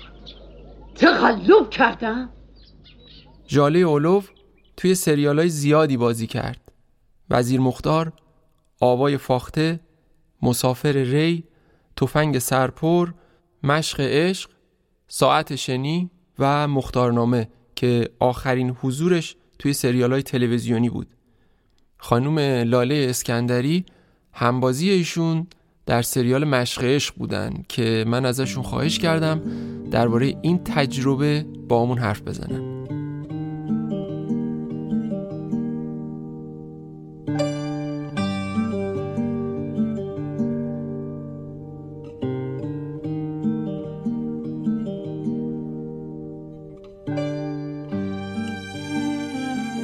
آشنایان با خانم ژاله اولو برمیگرده به خیلی سال پیش، به دوران کودکیم، زمانی که با شنیدن صدای ایشون بر انیمیشن های والت دیزنی من رو علاقه‌مند و عاشق سینما کردن و دنیای نمایش. اون خاطرات انقدر برای من شیرین بود و همیشه انقدر دلم می‌خواست که ایشون رو در فرصت از نزدیک ببینم، تا اینکه این شرایط پیش اومد و در سال 1382 زمانی که خودم ورود کرده بودم به جهان سینما و دنیای بازیگری، این شانس رو داشتم که در نقش دختر ایشون در مجموعه مشق عشق حضور داشته باشم. انقدر این صدا برای من رویایی و انقدر خاطر انگیز بود که دلم می‌خواست همیشه سر صحنه ساعت‌هایشون با من صحبت کنن و من از شنیدن صدای ایشون لذت ببرم. چیزی که تو خانم اولو خیلی جذاب بود و برای من همیشه خیلی قابل احترام بود، این که به شدت به نسل بعد از خودش احترام می‌گذاشت و خیلی اعتقاد داشت که ما در اون سالهای سخت شروع کردیم، با ایشون با رادیو شروع کردن، با گویندگی و بعد خب در بحث در واقع بازیگری ادامه دادن این مسیر رو.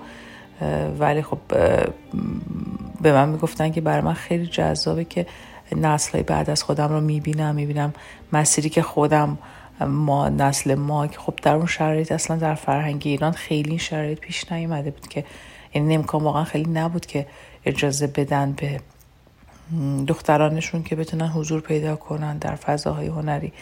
و ایشون این خاطره که میگفتن شاید نزدیک به 8 دهه از روش میگذره که تونستن اولین بار در واقع این تجربه رو داشته باشن و این مسیر رو باز کردن برای نسل‌های بعدی. و وقتی که با هم کار می‌کردیم خیلی احساس خوشایندی داشتن از اینکه خب بچه‌های اومدن در سنین مختلف این راه رو ادامه دادن و تونستن تلاش‌های اونها رو حفظ کنن و برای من این خیلی نگاه ارزشمندی بود و هست و فکر می‌کنم که جایگاهشون رو در ذهن من روز به روز پررنگ‌تر و با ارزش‌تر کرد. خب از طرف دیگه خانم اولو به شکل در واقع اتفاقی پسرشون با برادر من همکار بودن در میراث فرهنگی آقای شاهرخ رزمجو و در واقع بعد از اینکه من اون مجموعه رو کار کردم فهمیدم که این در واقع آشنایی وجود داره و این باعث شد که این ارتباط ادامه پیدا کنه و فقط مختص بازی در اون مجموعه نباشه و خب این رابطه بیشتر ادامه پیدا کرد.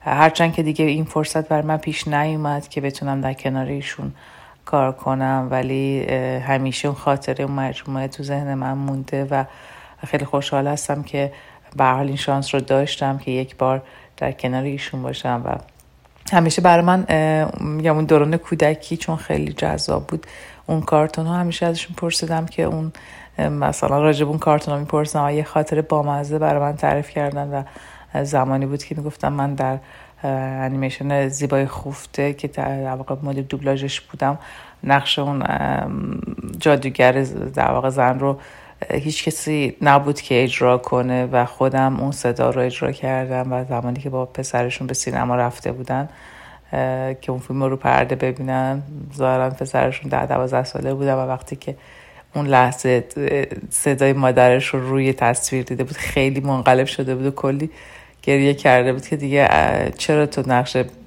زن بدجنس کارتون داری اجرا میکنی و تو رو خدا این کارو نکنه. و میگفتن که دیگه بعد از این خاطره هیچ وقت توی اون شخصیتایی که اجرا میکردم به خاطر اینکه شاهرخ دوست نداشت، همیشه سعی میکردم که اون شخصیتای مثبت رو اجرا کنم. من همیشه دلم میخواست که از اون دنیا بیشتر بدونم، از دنیای دوبلاژ و گویندگی. و ایشون هم همیشه با سه ساعت برام تعریف میکردن از اون حال و هواشون.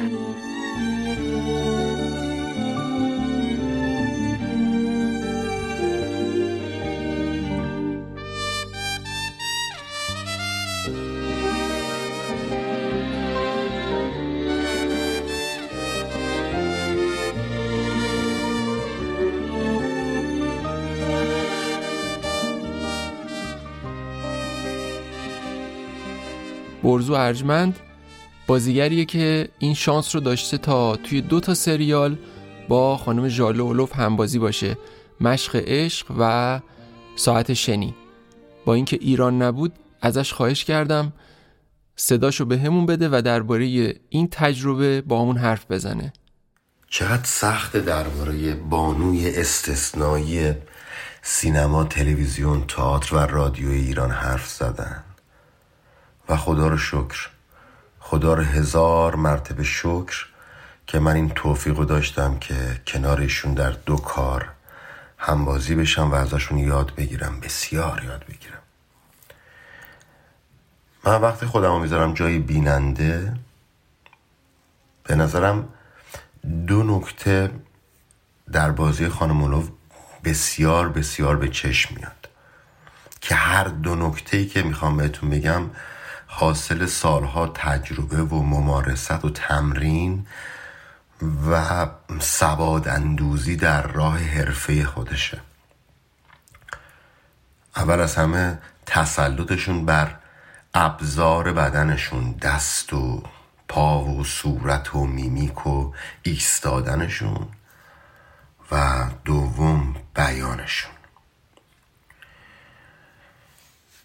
من که خیلی وقتا وقتی جلوشون بازی میکردم، حتی اگه نوبتم بود که دیالوگ بگم، یهو سکوت میکردم و واقعا محو بیان شیوای ایشون میشدم و چشمان نافذ. و سخت بود، خیلی سخت بود جلوی خانم علوف بازی کردن.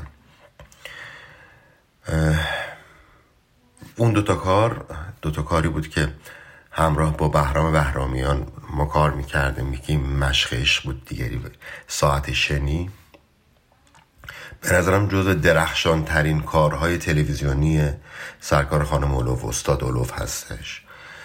و در اون کارها شما فرق بازیگر سواداندوز و بازیگری که فقط تجربه کسب کرده رو به خوبی میبینین. و به نظرم خانم علوف، همونطور که اول صحبت هم گفتم، از استثنایی ترین بازیگران زن سینما ایران از بدو سینما تا الان بوده و هستن و انشالله که سایه‌شون روی سر همه ما همیشه مستدام باشه.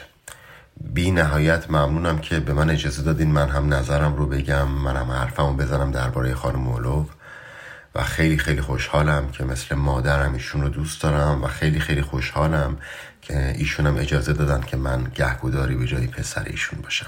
دستبوسشونم و خیلی ممنون. قرارمون این بود به مناسبت صحبت‌های برزو ارجمند مثل همیشه یه بخشی از سریالایی که با ژاله و لوف توش همبازی بوده رو پخش کنیم. مشقش که تقریبا نایاب بود، حتی خود برزو هم هیچ صحنه‌ای از بازی خودش پیدا نکرد. اما هرچند ساعت شنی به راحتی تو دسترس بود، نکته دیگه‌ای وجود داشت این وسط. اونم این که خانم علوف در نقش عمه ملوک توی این سریال یه پیرزن ویلچر نشین بود که یک کلمه هم از دهانش خارج نمی‌شد. در نتیجه توی این سریال هم نتونستیم به شکل صوتی ردی از حضور خانم علوف ثبت کنیم.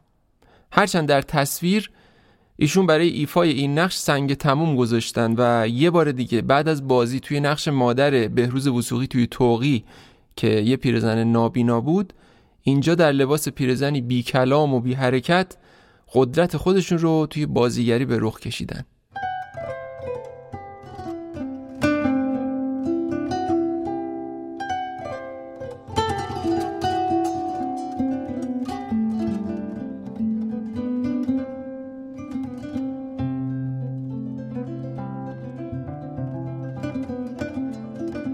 فعالیت جاله اولوف توی عرصه دوبله و گویندگی از سال 1331 توی استودیو پارس فیلم با گویندگی به جای دلکش در فیلم مادر ساخته اسماعیل کوشان شروع شد و بعد از اونم نه تنها توی فیلم‌های زیادی به جای ستاره‌های پرآوازه و معروف سینمای جهان گویندگی کرد، بلکه صدای جذاب و پرحجمش رو به شخصیت‌های کارتونی هم بخشید و در واقع اولین کسی بود که دوبله کارتونا رو توی ایران رواج داد. در واقع اینجوری میتونم بگم از سوفیا لورنو، سوزان هیواردو، جینا لولو بیرجیدا و آوا گاردنر تا پت پستچی و سرندیپیتی و رامکال و سفید برفی و هفت کوتوله و سیندرلا و غیره. به عنوان مثال بخشی از فیلم خانه قایقی ساخته ملویل شاولسن محصول 1958 رو میشنویم که جاله اولوف با اون صدای جذابش جای سوفیا لورن حرف میزنه. تو رو خدا یه امشب منو تنها بذار، میخوام تا موقعی که اینجا هستم با یه امریکایی آشنا بشم. آخه من با این دختره چیکار کنم؟ اصلا جنسش خرابه. تو سوئیس از مدرسه فرار کرد، گذاشتمش هنرستان خیاطی، باقی چیزات همه شاگردا رو پاره پوره کرد. تو هم که به هر کسی میرسی این حرفا رو بزن. خیال میکنی منو برای تحصیل فرستادی سوئیس؟ کار مهمی کردی؟ تحصیل به چه درد میخوره؟ من الان 22 سالمه، هنوز حق ندارم با یه مرد روبرو بشم. اصلا بدبختم. دوبله انیمیشن خاطره انگیز زیبای خفته تقریبا جزو قله های هنر دوبله در ایرانه. این زمانی بود که دوبله انیمیشن ها با مرارت زیاد و بدون امکانات امروز انجام می شد و دوبلورا برای به ثمر رسوندن هر شخصیتی که قرار بود به جاش حرف بزنن سختی های فراوانی تحمل می کردن، از ساعت های کاری زیاد تا تمرین و تکرار و استفاده از هوش و تبحر و چاره اندیشی در مواجهه با مشکلات فنی، اتفاقایی که این روزا با کامپیوتر به راحتی انجام میشه. زیبای خفته نمونه یه دوبله زیبا و دلچسبه که هنرمندای مهمی از جمله ایرج ناظریان، خسرو شاهی، زهره شکوفنده و البته ژاله اولوف در نقش جادوگر شرور در اون صدا پیشگی کردن.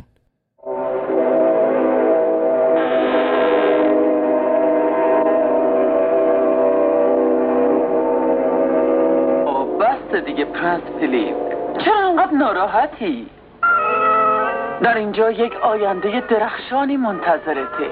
تو قهرمان یک افسانه عشقی هستی که به حقیقت پیوسته. نگاه کن، اینجا قصر فرمانروا استفانی و یک کمی بالاتر، بالای اون برج، پرنسس اورا داره خواب عاشق خودشو میبینه. ببین سرنوشت چه کرده، برای اینکه اون دختر دهاتی که دیروز قلب پرنس جوان ما رو برده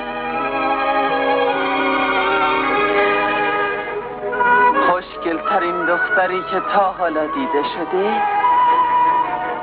موهاش مثل اشعه خورشید طلاییه و لباش گل سرخ و خجل میکنه،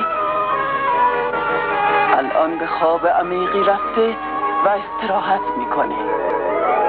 سالهای طولانی میگذرن، ولی برای اشخاص شجاع 100 سال یک روز بیشتر نیست.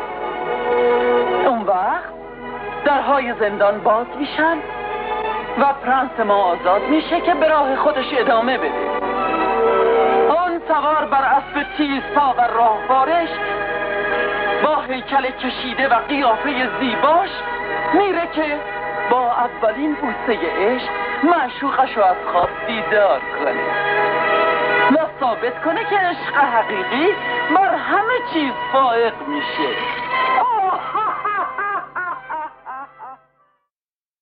اما میرسیم به یکی از بیادموندنی ترین و برجسته ترین کارهای بعد از انقلاب خانم اولوف، سریالی پرطرفدار و محبوب که بعید کسی اونو یادش نباشه، سریالی که برامون یادآور خیلی چیزاست، سالهای دور از خانه یا همون اوشین.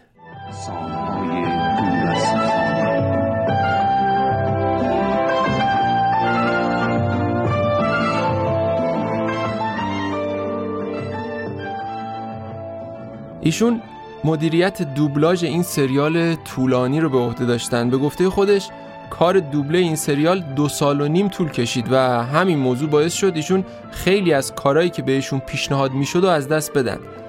ترجمه دیالوگای این سریال توسط حسین شایگان انجام میشد، ولی به دلایل مختلف از جمله تفاوت‌های فرهنگی مجبور میشدن بعضی از دیالوگا رو تغییر بدن تا از تلویزیون ما قابل پخش بشه. همین دوباره نویسی بخش اعظمی از انرژی گروه رو میگرفت. البته در نهایت هم مشخص نشد تا چه میزان از این سریال موقع پخش از تلویزیون ایران تغییر کرده. حرفا زیاد بود، حالا کاری به این قسمتش ندارم، ولی چیزی که مشخص بود این بود که اوشین تبدیل شد به یه نقطه آغاز برای دوبله سریالا و فیلم‌های ژاپنی. خود خانم اولوف توی یه مصاحبه‌ای گفت از بس فیلم و سریال ژاپنی دوبله کرده بود، دیگه کوچه پس کوچه های ژاپن رو هم مثل کف دستش میشناخت. اوشین تأثیر فرهنگی و اجتماعی عجیبی از خودش به جا گذاشت که هم بزرگترای ما و هم همسن و سالای ما میتونن به یاد بیارن و قطعاً یکی از دلایل اون همین دوبله بسیار زیر پوستیش به مدیریت دوبلاژ ژاله اولو و صدا پیشگی هنرمندای کم نظیر بود. بهار تازه آغاز شده. اوشین مادر بزرگ خانواده تانوکورا ساکن شهری کوچک در شبه جزیره شیما خانه را ترک کرد. او پیرزنی با 83 سال سن. هیتوشی پسر دوم اوچین در شهرهای اطراف 16 فروشگاه بزرگ داره و 17مین اونام قراره که در این روز افتتاح بشه. کامیابی فعلی خانواده تانوکورا تماماً مدیون تلاش‌های اوشین بوده. اعضای خانواده نمیتونستن رفتن اوشین رو در روز افتتاح 17مین فروشگاه که هدفش توفیق بیشتر خانواده بود باور کنن. البته هیچ کس علتی برای رفتن اوشین پیدا نمیکرد. وسط جستجوامون برای پربار تر کردن این شماره خیلی اتفاقی متوجه شدیم که ژاله اولوف برای فیلم آذر به کارگردانی محمد حمزه‌ای تیزر گفته. کشف جالبی بود. واسه همین وقتی با خانم نیکی کریمی به عنوان تهیه کننده فیلم صحبت کردم تازه متوجه شدم همکاری ژاله اولوف با ایشون کمی بیشتر از این حرف است. سال 1395 من فیلمی تهیه کردم به نام آذر به کارگردانی آقای حمزه‌ای که این فیلم سال 1396 اکران عمومی شد. خب من این فیلم رو هم تهیه کرده بودم و هم بازی کرده بودم و ما تقریبا از 2 ماه قبل از اینکه اکران فیلم مشخص بشه که توی آذر ماه 1396 بود تقریبا حالا یه کمپینی رو راه انداختیم که ببینیم که تبلیغات فیلم به چه صورت باشه، چون قصه فیلم در ارتباط با خانومی بود که در حقیقت شوهرش افتاده بود زندان و مسئولیت زندگی و همه چیز افتاده بود گردن خودش و خب چون موتور سواری میکنه و موتور سوار یعنی حرفه‌ای به این کار میپردازه، کم کم سعی میکنه که رستوران دارن اون رستوران رو باز کنه و خودش غذا رو برسونه دست مردم و این باعث شد که ما کمپین فیلم رو بر اساس توانایی‌های زنان بگذاریم و اینکه اگر زن‌ها بخوان میتونن، این شعاری بودش که ما داشتیم. خب ما با خانم‌های زیادی صحبت کرده بودیم، ورزشکار، هنرمند، فعال اقتصادی و خیلی‌ها، حتی یک شخصی که یه گلفروشی موفق داشت به طور مثال. این کمپین که ایجاد شد، خب ما فکر کردیم که علاوه بر بستری هم ما باید ویدیوهایی داشته باشیم که این خانوما فقط صوتی نباشه و ما بتونیم توی اینستاگرام هم ازش استفاده کنیم. بعد از اینکه ویدیوها ضبط شد، تیزر فیلم ساخته شد. تیزر فیلم همون زمان بود که من داشتم به این فکر می‌کردم که حالا که ما همچین کمپینی داریم از چه شخصی من میتونم استفاده کنم برای اینکه صدای این تیزر رو در حقیقت گویندگیش رو انجام بدن. یه کمی فکر کردم، یه کمی تحقیق کردم و میتونم بگم که جزو اولین کسایی که به ذهنم رسید و تصمیم گرفتم که بودن و شد و تونستن و افتخار دادن از صداشون استفاده کنم، خانم اولو بودن.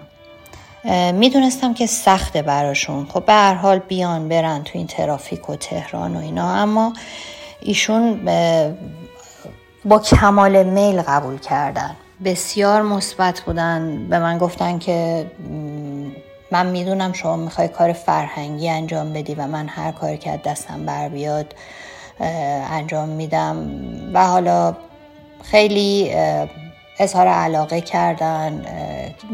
ضبط ما توی استودیو پاپ بود و چقدر ایشون تمرکز داشتن، چقدر با علاقه حضور پیدا کردن. البته من پیشنهاد کردم که منزلشون اتفاق بیفته، گفتم که ما خب ضبط میاریم و همونجا ضبط میکنیم، اما گفتن نه، حتما تو استودیو انجام بشه چون میخوام کیفیتش درجه یک باشه و بمونه و کار براشون خیلی مهم بود.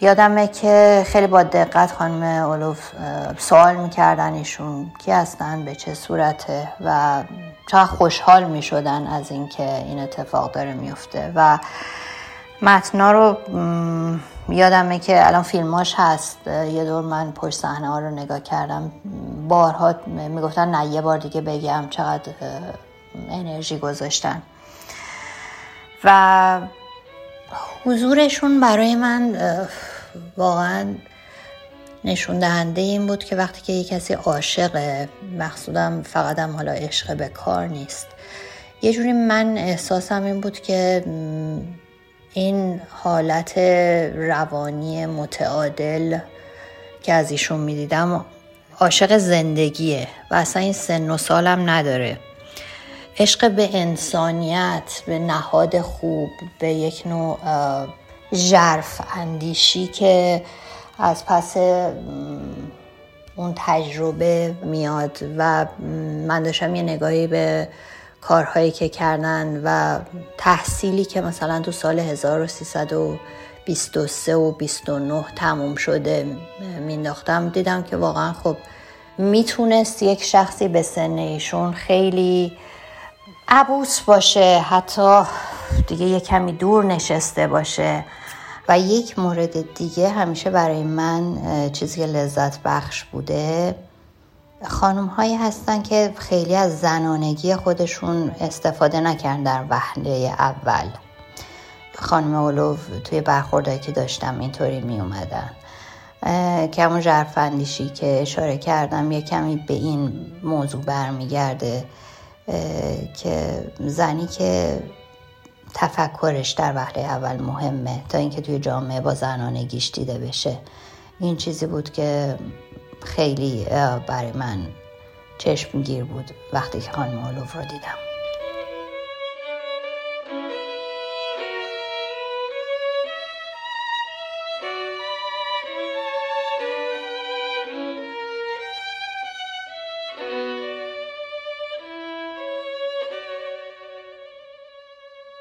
توی یکی از بهترین ساخته های داریوش مهرجویی، یعنی مهمان مامان، یه حضور خیلی کوتاه داره. توی این فیلم نقش خانم اخوان، یکی از همسایه های شخصیت اصلی رو بازی میکنه که مشخصاً قراره برای پر کردن صحنه و گرم کردن تنور داستان ازش استفاده بشه. اما همین حضور کوتاه تبدیل میشه به یکی از بهترین فیلم های کارنامه ژاله اولو. این اولین همکاری اولو با مهرجویی بود که به دعوت مهرجویی هم البته انجام گرفت. ژاله اولوف کسی نبود که از حضور توی نقش کوتاه مثلا احساس بدی داشته باشه، برعکس اون عاشق معنا و مفهوم داستان میشه و قبول میکنه که نقش یکی از همسایه ها رو بازی کنه، همسایه‌ای که به فکر مامان و مهموناشه و در جایگاه خودش سعی میکنه به اونا کمک کنه تا همه چیز خوب پیش بره.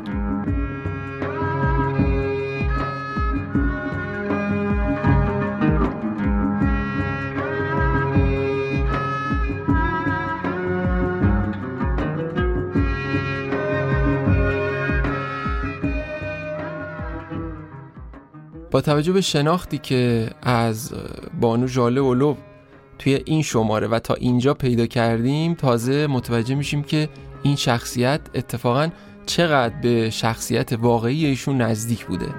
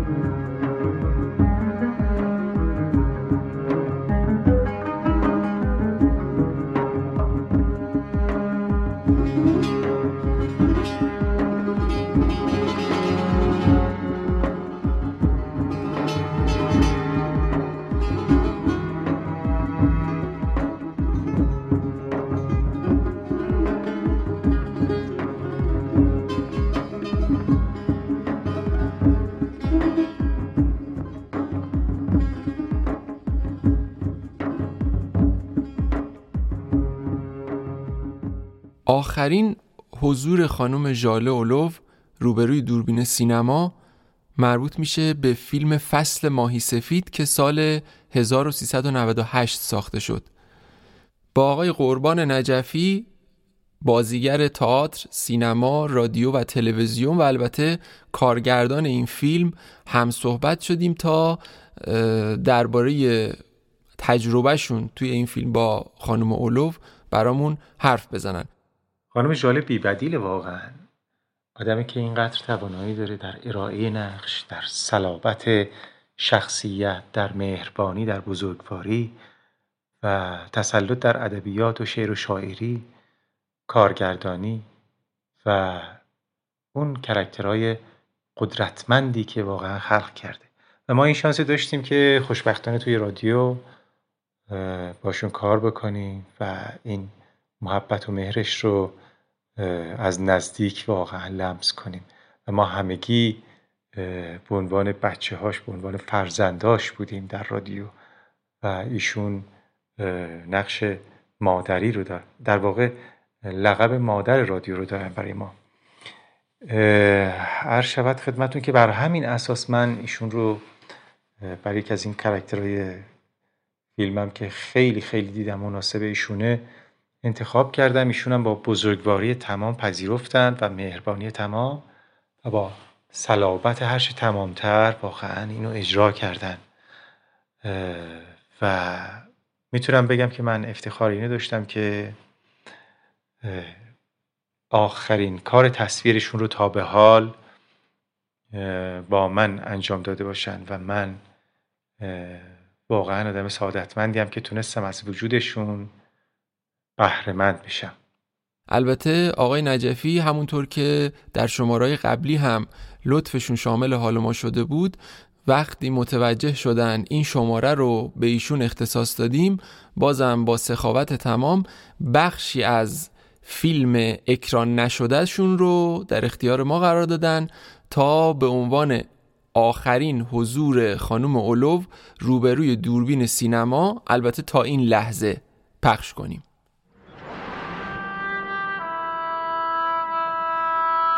چایی تو بخور. ممنون. بچه ها خوبن؟ خوبن، سلام رسوندن. سلامت باشن. خب چه خبر؟ خبرها که باید به گوشتون رسیده باشه. یه چیزایی شنیدم.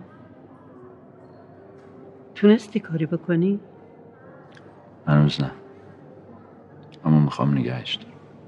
میخوام ببینم میتونم یه وام، یه پولی قرض مدت داره از شما بگیرم که ضمانت تعهد محضری هم میدم. ببین عزیزم، نه تو همچه آدمی هستی، نه اون ناهید خانم که استاد خرج کردن پوله. بله راه داره، میشه، اما شما آدمش نیستی. خوشحال نیستم این حرف رو میشتم.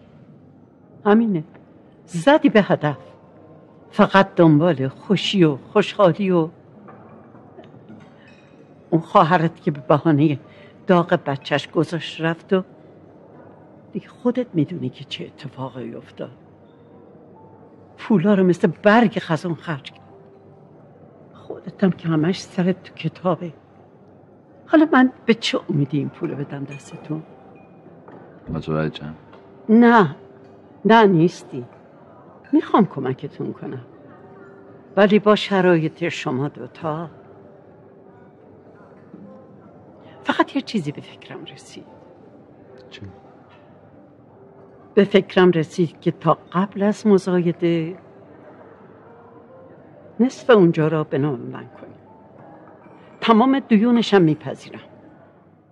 تا اینجای کار با هنرمندی آشنا شدیم که توی عرصه صدا و تصویر فعالیت‌های بسیار ارزنده‌ای داره، اما ژاله اولوف توی عرصه دیگه هم هنرمند مهمی محسوب میشه، شعر. این بانوی هنرمند از سال 1353 شروع کرده به سرودن شعر و حتی برخی از اشعارش توی 2 کتاب زنان شاعر ایران و شاعران تهران هم چاپ شده. من چیه کوچولو شعر میگم. این شعر رو، این کوچولو رو تقدیم میکنم به همه. ما میان عشق بازم یک کلید، ما ز باران محبت چکلید، رخ نبود یار در آیین ها، ما از آیین ها یک تیکه. بانو ژاله اولوف حالا دیگه تقریباً 94 سالشونه. قرار بود به شکلی باشون تماس بگیریم و برای این شماره از حضور و وجود خودشونم بهره‌مند بشیم، اما به دلیل حالا شرایط کرونا و کسالت اندکی که داشتن نتونستن صحبت کنن. بانوی هنر ایران با یک کارنامه غبطه برانگیز و پربار تاریخ 10 آذر 1399 از طرف کمیسیون ملی یونسکو مورد تقدیر قرار گرفتن که این تا الان آخرین تجلیل و تقدیریه که به پاس یه عمر فعالیت هنری پرثمر به ایشون تقدیم شده. و حالا ما به عنوان اعضای پادکست فیلم امروز میخوایم این شماره رو به بانو ژاله اولوف تقدیم کنیم. بانوی پرصلابت، جذاب و با اصالت که بخش مهمی از تاریخ هنر این سرزمین رو به دوش میکشه. امیدواریم با این کار تشکر تمام قد خودمون رو از ایشون به عمل آورده باشیم و چیزی در خور شأن و هنر ایشون ارائه داده باشیم. براشون آرزوی سلامتی و طول عمر میکنیم و امیدواریم در آرامش باشن. یه فایل گفتگوی من و خانم ژاله است، مربوط به سال 96، 12 مهر ماه 96. اتفاقا روزی بود که من رفتم دنبالشون و مستند ضبط کردم از گفتگومون. اینا براتون میفرستم، خالی از لطف نیست. اینو گوش بکنید و ببینید که چقدر خانم ژاله نازنینه واقعا. نگاه چه خبره، اون موقعی اینجا فقط 3 ماشینا میسان یا 4. نگاه کن، میسم مدتی از خونه نمیام بیرون، این ورا رو نمیبینم دیگه. این سری یادتونه باید باهاتون داشتم تلفنی صحبت میکردم، ترافیک اینجا بود، وای اصلا بیداد میکرد ترافیک. سی روز بروزم باید دار میشه. بله ببین، تمام کوچه پس کوچه ها فقط ماشینی. خونه هم بدون پارکینگ؟ آره.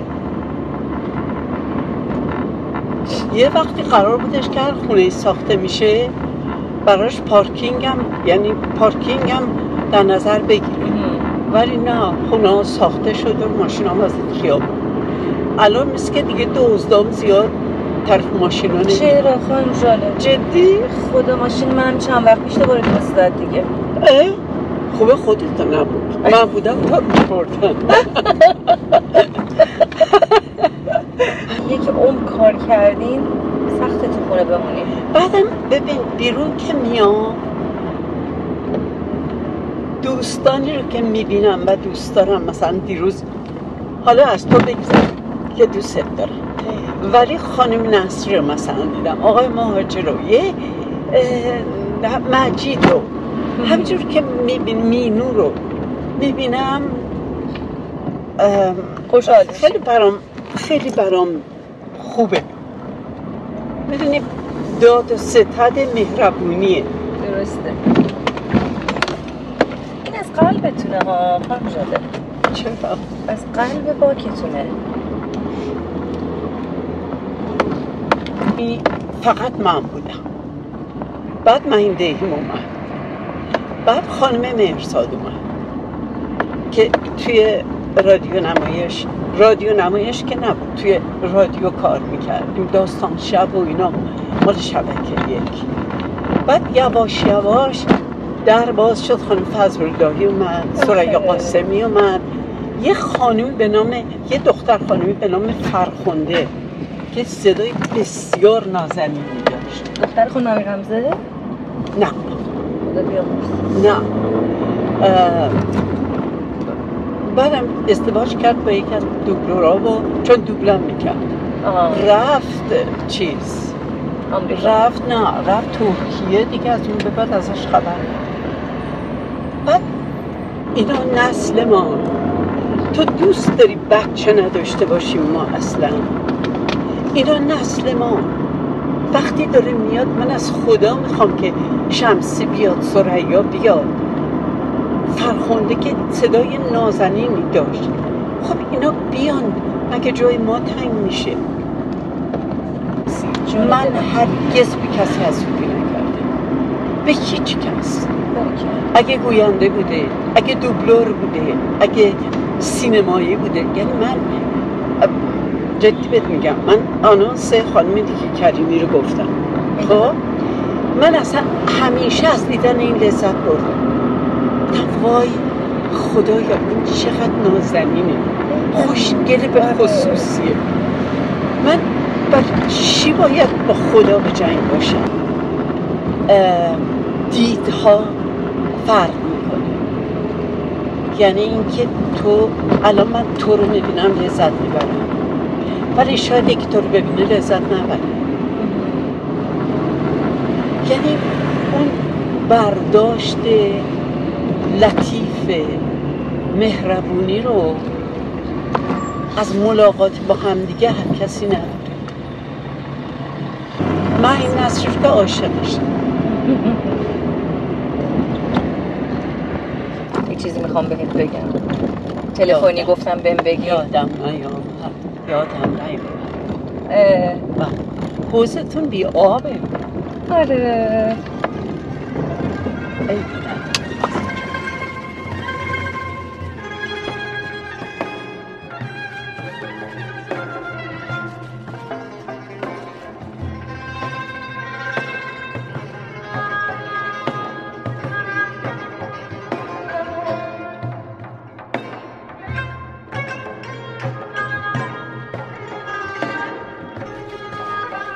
ممنون که به پادکست شماره 4 فیلم امروز از سری صدای خیال گوش کردین. نظراتتون رو مثل همیشه برامون بفرستین، چون باعث میشه صدامون بهتر به گوش شما برسه. مدیر پروژه شاهین شجری کهن، نویسنده و سردبیر دامون قنبرزاده، دبیر اجرایی بهناز اقبال، صدابرداری و تدوین احسان عابدی، استودیو رود، موسیقی تیتراژ علی زاره، آرشیو غزل گلمکانی. همینطور با تشکر ویژه از سروش صحت، محمدعلی علیاُف، مهان نصری، نازنین مهیمنی، محمد عمرانی، رامین پوریمان، لاله اسکندری، برزو ارجمند، نیکی کریمی و قربان نجفی. کاری از فیلم امروز، عباس یاری، هوشنگ گلمکانی.